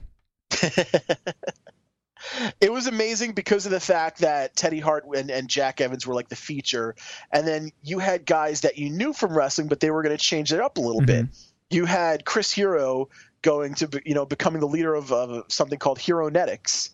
Uh, Alex Shelley was the alienist, and you were like, I remember that one. Yep we were like, what are these things, and when can I learn about them? I uh, and yeah, it, it's it's absolutely crazy because I mean, ten years later, I'm sure we're not the only two guys who were anticipating that. I mean, people still talk about H two wrestling. I hear it every once in a while. Um, I hear it as much as uh, the Revolution Pro Wrestling or whatever that yeah. was. Oh, uh, the Wrestling uh, Wrestling re- Revolution Project, Wrestling Revolution. Or, retri- or, Retribution Project, or whatever it was. Yeah, I went to those tapings, and I'm I'm still I think I'm under the gag order. I don't think I'm allowed to say anything about them. See, at least you had a show to go to. We didn't even have that right. with H two. Like maybe less than a week before they were supposed to have their show, they're like, "All right, it's canceled." You know, I, I signed up for a Mike Johnson bus trip to go to Boston for that show. and I was very, very sad to get my money back. I would have loved to, you know, like, listen, give them that money. I want to make this show happen. Uh, but sadly, no. Well, as you said, it's important to have friends, and it sounds like uh, if Teddy Hart's spending a lot of time training animals in his basement, that that may drive away some of the people that rather like him. Yeah. Um, I mean, one of the other great things that, you know, about having so many friends is that you do kind of have the opportunity to do something good. Um, last year, we actually did something really, really cool. We had a telethon um, uh, where we were trying to raise money to buy TNA. Yes, I was actually going to ask you about that because it sounds like there might be another one coming up. Uh, there is another one coming up. Go ahead so and talk about that. Sure. So for those who don't know, uh, around like November of last year, there were rumors coming around that uh, you know uh, Billy Corgan of the Smashing Pumpkins and Resistance Pro in Chicago uh, was looking, you know, was looking to become an investor in TNA or buy the company. So me and me and some of our, our, our pals were, were sitting around thinking, how can what can we do with this? So we decided we were going to have a telethon. Um, you know, back in, in, in, on another podcast I had done, we had done a, another fake telethon. We never actually, you know, raised any money. It was just a bit, and I always kept that in the back of my mind. I'm like, how can we turn this into a bit in the future? So we're like, okay, we're actually going to start, you know, go on to one of these crowdfunding sites, try and raise money, and we're going to tell people that we're going to raise this money to make an offer to buy TNA. Uh, and if we don't, for some reason, get raise enough money for the, you know, for them to sell it to us, we'll just donate whatever we get to charity. So uh, we partnered up with some friends of ours uh, who run some streaming sites via Twitch.tv. Um, one of the groups is called New Legacy Inc. They're, they have a very rabid and popular fan base. Uh, and another group of our friends called It's Raining Meng do another uh, streaming site. So. Uh, so we, we partnered up with uh, with both of those groups. We did a uh, an all night thing, starting off with with our with the with the with an episode of the program. Uh, you know, it's IRM and New Legacy did some streaming of their own well into the night. Uh, the next morning, all, when all was said and done, I I had set a goal of a thousand dollars. Not even thinking we would come close to that, but it's like okay, my lofty goal is one thousand dollars. We raised over six thousand dollars in one night. Wow. And you know, TNA for some reason decided not to accept our offer, so um, we donated that money to the American Cancer Society. This year, obviously, people who are listening to the show know that TNA is running into some more troubles. Uh, Imp, uh, Impact Wrestling allegedly canceled by Spike TV, uh, and if they can't get another home for their TV show, they're done. There's no way that uh, that Panda Energy is going to want to keep paying for those bills. So we're going to try again to raise some more money to buy TNA. We didn't, you know, how how how you know lightning can't strike twice they say but we're going about to prove them wrong because mm-hmm. we're going to raise a bunch of money. So we're partnering up with uh, it's raining Meng and new legacy again. And in addition to that our friends at interspecies wrestling wanted to get in on the action. So we are going to once again try and raise enough money to buy tna i've set a goal of $5000 a little less than what we did last year but you know i think you know hopefully people will see it in their hearts that the best way to give back to pro wrestling is to give money to some people who want to buy a wrestling company and ruin it even more than it's already been ruined. But I digress. If for some reason they don't accept our offer once again, and really, I mean, they've made so many business decisions, they've got to make one good one at least by selling it to us. Uh, if they don't uh, accept our offer, what we're going to do is we have uh, selected a different charity to donate to this year. Uh, it's called Fighting Back Wrestling with Cancer. It's based out of uh, Ottawa, Ontario. Uh, and basically, they've been uh, running for the past four years. Uh, every summer, they run a charity wrestling show, uh, and they make a donation uh, of all the proceeds from that show go towards uh, the memory of Frank Moran. He uh, was wrestled at Interspecies mm-hmm. Wrestling as Stinky the Homeless Guy. Uh, he passed away at the age of 23 due to cancer. Uh, and ever since then, you know, the, the wrestling community up there has always done a lot to try and raise some, you know, money in, in his honor and in his memory uh, to fund cancer cancer research up in Canada. So I myself have actually shaved my head a couple of times and collected donations to go towards fighting back. And I, you know, we all decided collectively that this is the best way to go. Again, this is all in case TNA decides to say no to us again, and I, I, I really don't see that happening. I mean, let's be honest. I, I, I hope they do, just so the money can go to a good cause. But I I, at the, this position right now with TNA, they very well may accept that offer or at least sell you the six sided ring. And and if they sold it to you, what would you do with TNA? What would be some of the first moves you would do? Uh, well, you know, we were going to fire Vince Russo, but that already seems to have happened. Beat you to um, it. Actually, That's no, we weren't. We weren't going to fire him yet. We were eventually going to, but not before putting him on a pole. Mm-hmm. He really seems to enjoy those things. So we probably would have had a Vince Russo on a pole match. Jarrett and um, Dixie, right? Something like that, yeah. yeah. I, I mean, you know, we, we, you know, we really a lot of the brainstorming has yet to come but you know we want to you know we kind of want to take a lot of the things from yesteryears of TNA and bring them back. Like I don't know if you remember Cheeks. yeah, che- Cheeks did not get a fair shake in TNA. We want to bring back Cheeks. Uh, we want to bring back. Uh, uh, Richard and Rod Johnson and Mortimer Plumtree. We're definitely going to bring back Mortimer Plumtree. Okay. Uh, so what, you know, can we, you give my have... can you give my friend Moose Knuckles another shot? uh, I think Moose Knuckles would, would definitely receive another, uh, you know, at the very least, a try it. I mean, listen, there's a lot of cooks that are going to be in this broth, so okay. well, you know, it really depends on what everyone wants to do. Mm-hmm. But I can guarantee you, we are going to take TNA and we are going to make it better than before or we're going to make it so much worse. Okay. Uh, either way, it'll be it'll be different from what's going on right now. Uh, and again, if they decide not to sell to us, fighting back, wrestling with cancer is going to make a lot of money. So basically, this event is going to happen on August 12th. It's going to start with a podcast uh, on the Card Subject to Change podcast network. We're going to have some of the guests from Fighting Back joining us uh, and telling us what they would want to do with TNA. Um, it's Raining Meng is going to be doing some streaming that night, and New Legacy might be doing something. But I also know that they were are going to be doing a 24 hour streamathon that weekend as well. Uh, and again, all that money going to be donating to Fighting Back. So if you are interested Uh, we do have a Facebook event page set up. Uh, it's called TNA 2, uh, an attempt to purchase TNA or raise money for cancer research. Perfect name. Uh, so just do it. Google, just search on Facebook for TNA.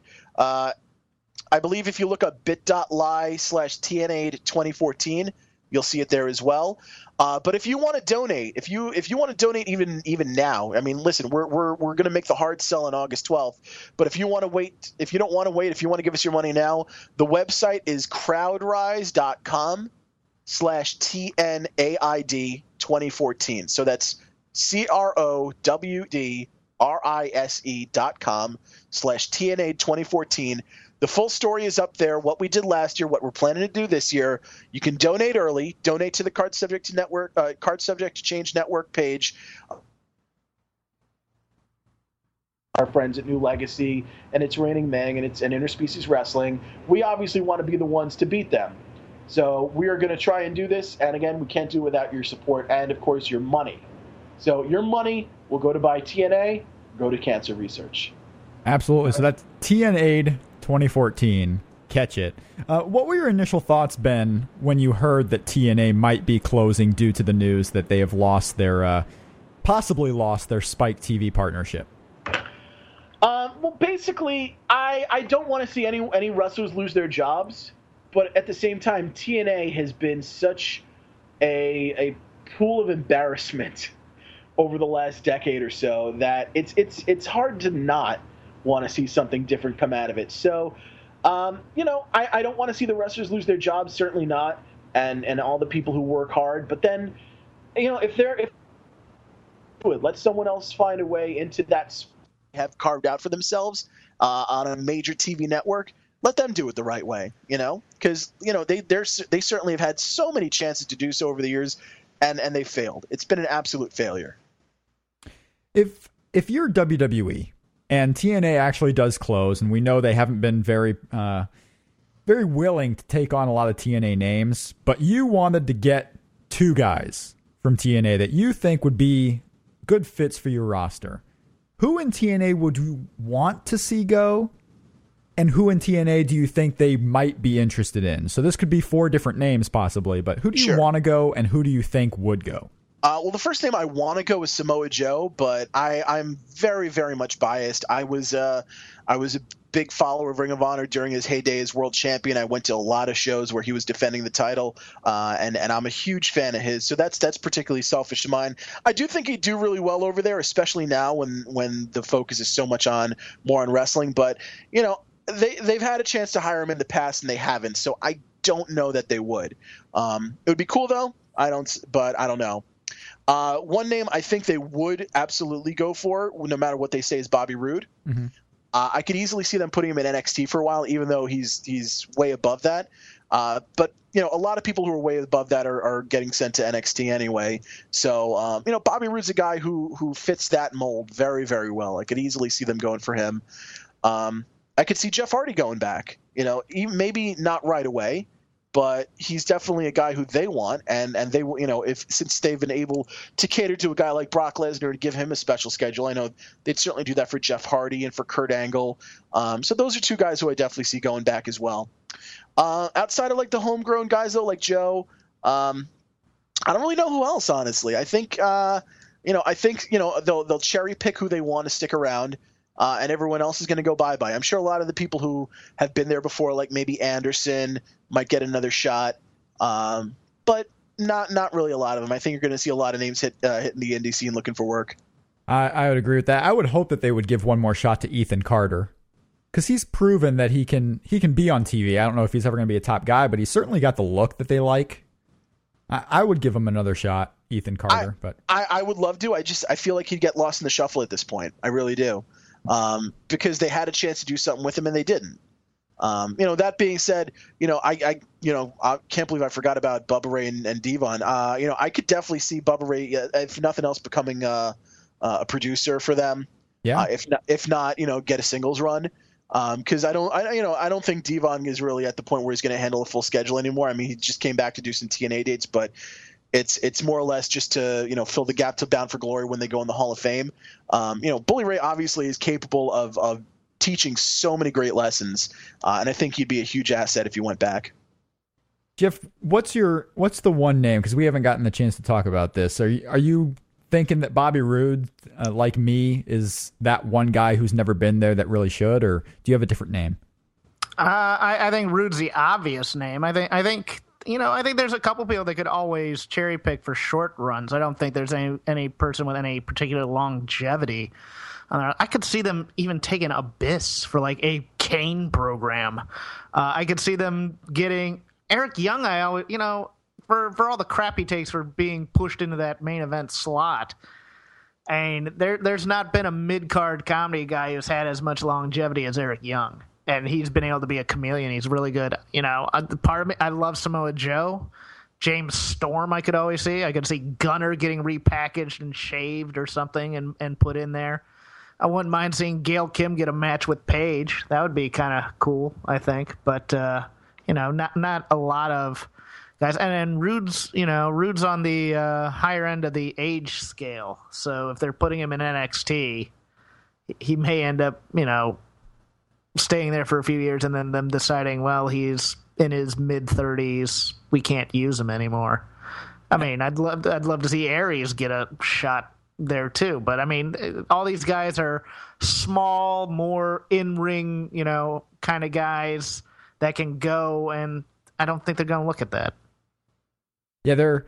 You could have at this point an over 35 division in NXT. That would be pretty stacked. Guys like yeah. Kenta and uh, and some of the Connor, for all we know. Um, I, I wanted to ask you before you let you go, Ben, because uh, you talked about how you would uh, basically been watching the indie scene, especially local, because you're in the Northeast and you're still there, right, Ben? Yep. Yep. So you gotten to see a lot of independent wrestling, especially during the heyday of Ring of Honor, you know, 2003 ish to 2007 or so. Um, that, that's where uh, we kind of first crossed paths a little bit was the old Ring of Honor message board. I, I wanted to ask you about any memories from the Ring of Honor message board, even though no one's going to know what we're talking about. Uh, yeah, let's go super inside baseball with this. I don't know right. if you remember Bar for. Uh, oh yeah, the, the Bar Four saga. I absolutely remember. Um, I still don't know what's happened to him. I hope he's okay. Uh, I hope Prince Nana didn't do him any wrong. Uh, uh, I do remember uh, you know the the one time that uh, Gabe Sapolsky gave us a chance to name a tag team, mm-hmm. and and the best anyone could do was Air Devils. He trolled us so hard on that okay, we're gonna let you name this tag team only to to break them up after their first match. He he broke them up because their name was so bad. Right. That's the name that everyone wanted to decide on, and what are you gonna do? Um, Fast Eddie and Matt Sydal, and that show happened in Dayton, I believe, because I was there. so they, I can't remember. Did they win that match? I don't know. Um, I don't remember. I don't. Th- I, I, do remember that. Uh, I think Fast Eddie wound up turning on. Yep. Uh, on Matt Sydal. Yeah, right after their match, whether it was a win or a loss, I think they won. They turned, and I just remember thinking, like, how could you do this? Yeah. After the first night, uh, go go on your your memories of the ROH board. uh, just just the constant uh, threads of when, when are you going to bring in Chris Hero? When are you going to bring in Super Dragon? Chuck when Taylor? are you going to bring in B-Boy? Chuck Taylor, yeah. exactly. Uh, and it turned out all of them at least had one match in Ring of Honor, so go message board. Yeah. Uh, I, I, I remember fondly meeting up with everybody at like my first show uh, mm. through the uh, uh, the Greg H group, uh, deciding you know let's let's all meet ahead of time, uh, and that's where I met a lot of people who I still keep in touch with today. Um, you know, and we you know would meet together you know before a lot of shows. I know I know Greg still has his group that goes to shows, and I say hi to him every time I see him. Uh, he's he's a really great dude. Uh, it's it, I just remember you know a, a, really nice community of fans that all got together uh, and and had a great time getting you know really bonding behind the product, really getting behind it. Uh, and and you know I, I do miss that community. I know some people have uh, have, started up their own little communities here and there, uh, but it'll never be the same. It, it really won't. Um, and and I, despite what anyone says, I never missed. I never you know cared about having avatars or not. Right. Yeah, it was it was definitely an interesting group. I remember there would be people that would just wait up all hours of the night for a Gabe Sapolsky newswire. And then when they wouldn't get it, they would post the next day about how upset they were that there was no newswire and like blaming Gabe, like you kept me up until 4 a.m. and didn't post a newswire. What's going on? Uh, I, I I also remember in the days before you know anyone was able to post to the message board from a show, someone would always be on standby waiting for a phone call from someone to find out, okay, what what are the results from this show? Yep. And and you know, anxiously waiting by the message board and constantly hitting refresh, waiting for those results to come up. Oh, absolutely. Because that's all that there would be for results. If you wanted to be inside uh, of a Ring of Honor show and you weren't there, you had to wait on that message board because no one else was getting the information. And there were exactly there were exactly. quite a few. Yeah, it was a, it was definitely a fun community. I'm surprised they don't have a forum like that honestly anymore, just because you would think it would keep people on your website, keep people enthused about the product. Um, well, well, you're not wrong about that. It's also for for a lot of people, it's it's a lot more work than it is to you know necessary. Especially now that Ring of Honor is so much bigger, right? Um, it would just be a lot harder to control, and and they're not going to pay anyone extra to to do it. So uh, you know, it's it's it's a shame, but I mean, it'll never be as fun as it was. Plus, who uses message boards anymore anyway?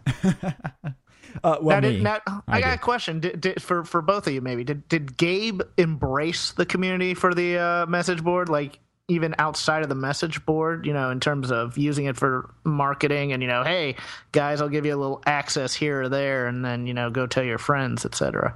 Yeah, to an extent, he did. Um, okay. You know, he uh, like he would definitely like try and use the message board to kind of try and get an idea of uh, of what people were really into. I mean, now you kind of have Twitter for that, so uh, it's not quite as necessary.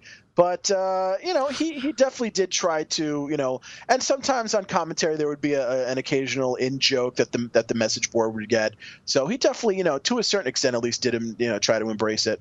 Okay, because the reason I asked was it it sounds almost exactly like I, I was on Rec Sport Pro Wrestling in the early to mid '90s through the late '90s through actually the turn of the century. I was on there for a long time, but that's almost the same thing that uh, Heyman kind of did with ECW and, and and the kind of the smarky community there, uh, so to speak. Uh, in terms of in terms of getting the word out about uh, ECW and getting growth uh, through the internet that way, so yeah, I, you know, he definitely did try to, you know, encourage that as much as possible. You know, every time we would try and, you know, tell friends, you know, for Ring of Honor in the in the early days was very much a word of mouth kind of thing, and okay. you know, there, there, was not a not a Twitter or Facebook to really spread that word of mouth. So you had to show friends some DVDs or, or show them some, you know, if they posted some clips for you to download. Since there was no YouTube back in those days, you kind of had to do it that way. Uh, but there was always something to do, always a way to try and get people into it. Um, and yeah, you know, it just really it was it was a really it really felt like you were part of something special. You know, nowadays it's you know the letters are still there, but the the feel is not there, and and that's okay. You know, it's still a good wrestling product, still fun to watch, but it doesn't feel like you know I don't feel that same sense of belonging to something like right. I you know like you did back in the day. And I think one note of that too is back in the day there would be folks on that message board because you had a community that you would go see people in other cities. I, I, remember traveling from Northeast Indiana to Philadelphia for Ring of Honor shows, and mm-hmm. you know going to Dayton and different areas, and you would see East Coast fans coming out to the Midwest. I don't know if that's still happening in larger numbers like it was back then because you had these people on a message board that you could say hi to, and now you would just be traveling this long distance, most likely to see a wrestling show, and you could probably just wait to for the wrestling promotion to come in your own area.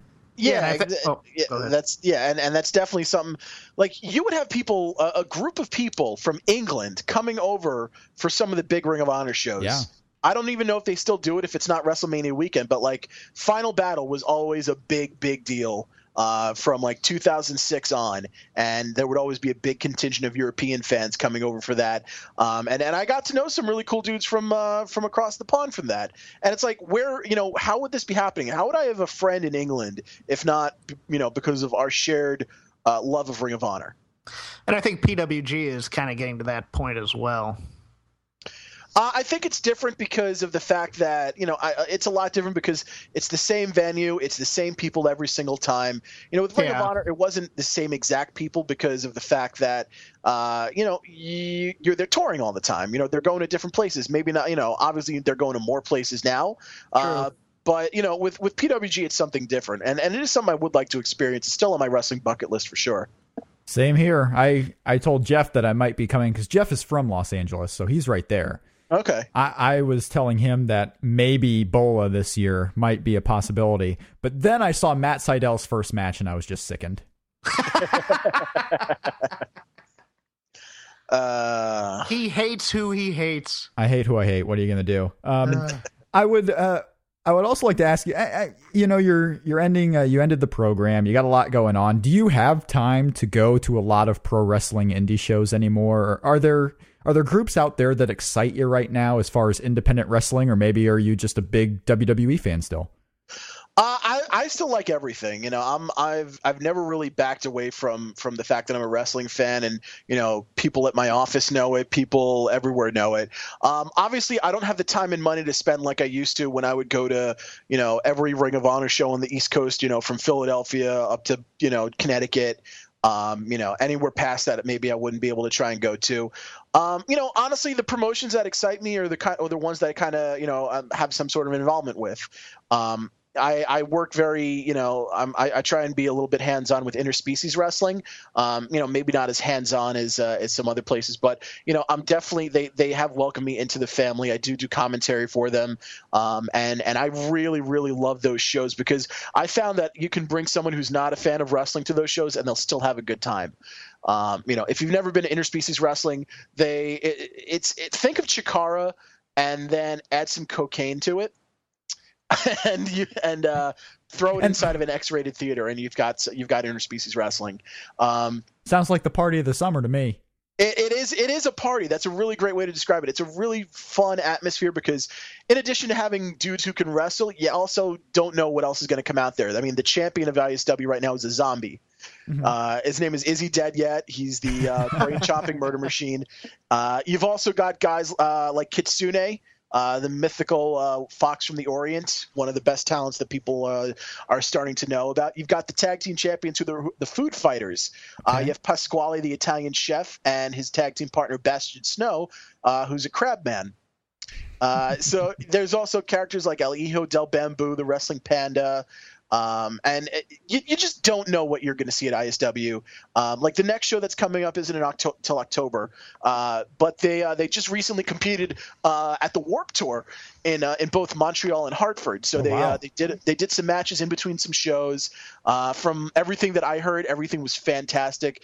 the the people there were really really into it, um, and and they actually have some uh, tour diaries up on uh, on their YouTube. It's uh, youtube.com slash interspecies. Check it out. Uh, there's some you know really great clips of some action. Um, you know, a lot of guys who you might know from the indie scene. Chris Dickinson is a big part of it. He's actually the currently uh, the uh, ISW undisputed King of Crazy champion. Uh, he's actually taken that belt on the road. He's going to be defending it in California for Hood Slam, so he's making some waves with that. Um, you know, Pinky Sanchez, who you might have heard of, mm-hmm. he's a mm-hmm. big part of ISW. Um, you know, a lot of a lot of really really great talent, uh, and just a lot of fun and and craziness and ridiculousness. So I, I, I love ISW. I can never say enough good things about it. Um, another promotion that uh, that I'm really I'm, I'm digging lately is uh, is Beyond Wrestling. I, I, don't get a chance to really go to their shows uh, because they they're running in Rhode Island. But everything I'm hearing from the people that are there uh, tell me it's it's it's a ton of fun. It's really really it's it's a really fun atmosphere. It's a really fun feeling. Uh, you know, some compare it to like the PWG of the of the East Coast. Uh, and so, of course, that's another reason for me wanting to go check it out. Uh, but I, uh, you know, I, I, know the people who who are be behind that. Uh, you know, I've talked to them a couple times. Really, really great stuff. Uh, Beyond Wrestling is fun. Um, and then a promotion I've been involved with a little bit. Uh, the returning of the IWS up in Montreal. for those who don't no, IWS was was basically the Montreal equivalent of ECW. Just a lot of hardcore wrestling, a lot of really great technical wrestling too. Uh, it is the uh, pretty much the first place anyone had ever heard of Kevin Steen and El Generico, uh, and you've seen where those two have gone. Uh, and uh, 2.0 got their start there. A lot of really great uh, Canadian talent. So they they they came back a couple of months ago. Back in May, they had their first show in about four or five years. They've got another show coming up later in August. I hope to be heading up to Montreal to call the action for that show as well. So definitely look up IWS on Facebook as well. Uh, and I, honestly, I love wrestling. I love going to shows. I love being, you know, being in the crowd, and I also love being a part of it as well.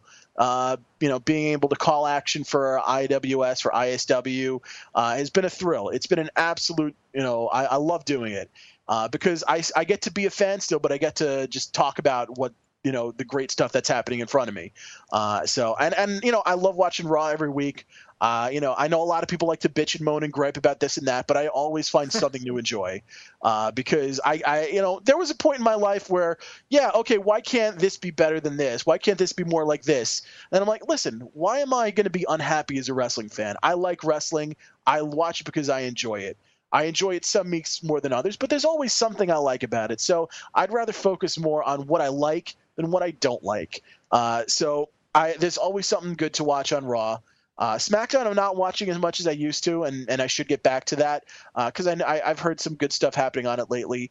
Um, I've been trying to get back into Impact a little bit more lately because you know I heard the New York City shows went well, so I'm checking that out a little bit. Um, you know, and soon we may be owning them, so who knows? Maybe we'll get to be able to run the Manhattan Center a little bit more often. Um, you know, that the Manhattan Center is my favorite wrestling venue to be uh, to be in. You know, I saw so many Ring of Honor shows there, and and so many big moments happen in the Manhattan Center. I love that room. So you know, TNA, yeah, it's them, but you know they've also had some pretty fun shows in that building in that room. So. Um, I, I, will go to any wrestling show if it's near me, uh, if and if I'm free and if I have the money for it. Uh, otherwise, you know, I'll I'll just wait for the next ISW show and uh, or IWS or what have you, and, uh, and and see if I can tag along and have some fun there as well. Absolutely. Well, you can definitely just uh, talking to you um, you can definitely hear the excitement about pro wrestling. And I agree. You know, you watch these shows, you want them to do well, and you just enjoy the ride. Oh, um, and one more promotion I wanted to, to go spotlight. for it. Uh, it's it's in Canada as well. I've had a lot of exposure up to the Canadian. Sounds Indies. like it. Uh, you know, C4 they run out of Ottawa. They they run in the pretty much the same venue. You know, a lot similar to what a lot of the other promotions are doing these days. Uh, but C4 has a really really passionate fan base, and a lot of them maybe aren't as smart as as some of the people that you know you might you know hear us talking about.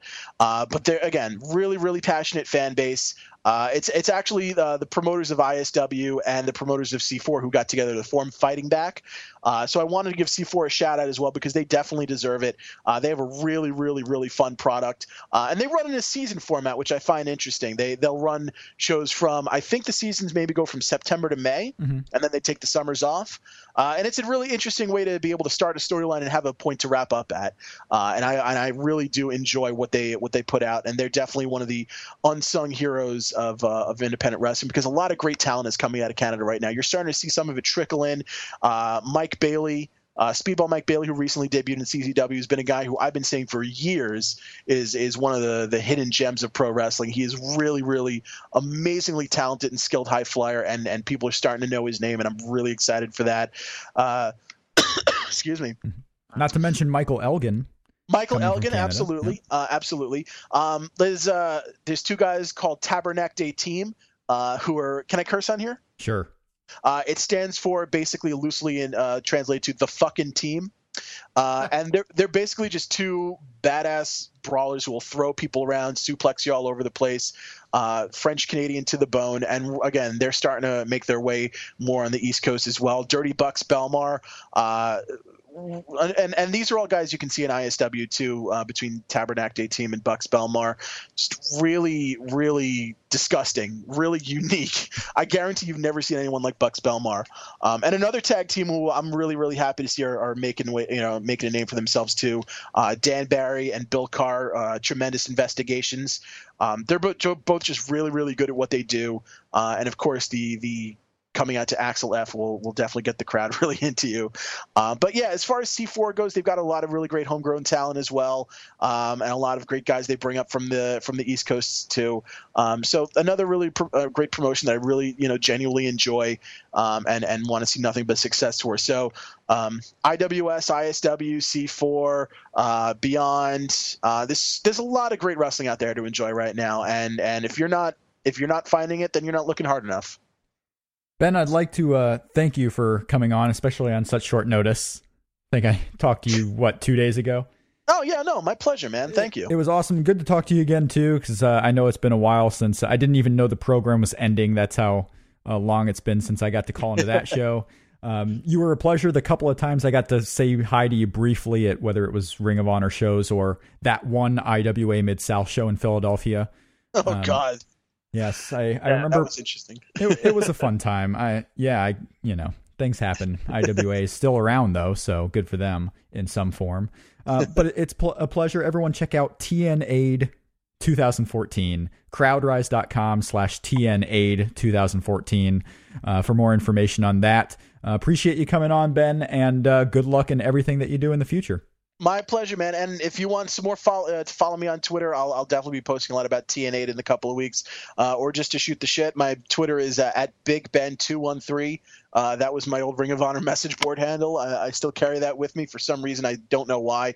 Uh, I find it hard to let go of things. Uh, but no, follow me on Twitter. Uh, definitely check out what we've got going on with TN8 in a couple of weeks. Uh, I really think that we'll be able to do something special this year, whether it's buying this multi-million dollar wrestling organization or, or donating a, a few thousand dollars to charity. I think we're, we're going to do something great. Whichever one happens, it's going to be good either way.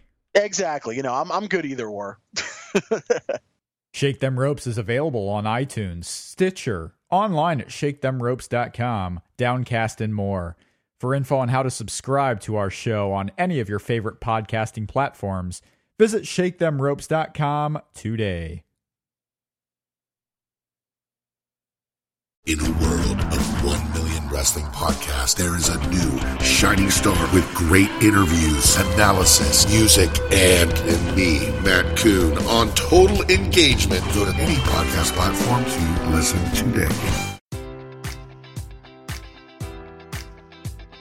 Enjoy all your favorite sports like never before at BetMGM. Sign up using code Buckeye and receive up to $1,500 back in bonus bets if you don't win your first bet. When you register with BetMGM, you'll get instant access to a variety of parlay selection features, live betting options, and the best daily promotions in the business. And with BetMGM at your fingertips, every play and every game matters more than ever. Place your money line prop, or parlay bets with the king of sportsbooks today. Sign up using code Buckeye and receive up to $1,500 back in bonus bets if you don't win your first bet. BetMGM and GameSense remind you to play responsibly. 21 plus and present in Ohio, subject to eligibility requirements. Rewards are non-withdrawable bonus bets that expire in seven days. Gambling problem? Call 1-800-GAMBLER. In partnership with MGM Northfield Park.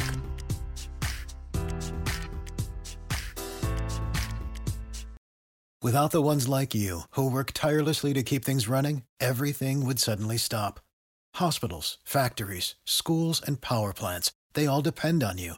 No matter the weather, emergency, or time of day, you're the ones who get it done. At Grainger, we're here for you with professional grade industrial supplies. Count on real time product availability and fast delivery. Call clickgrainger.com or just stop by. Grainger for the ones who get it done.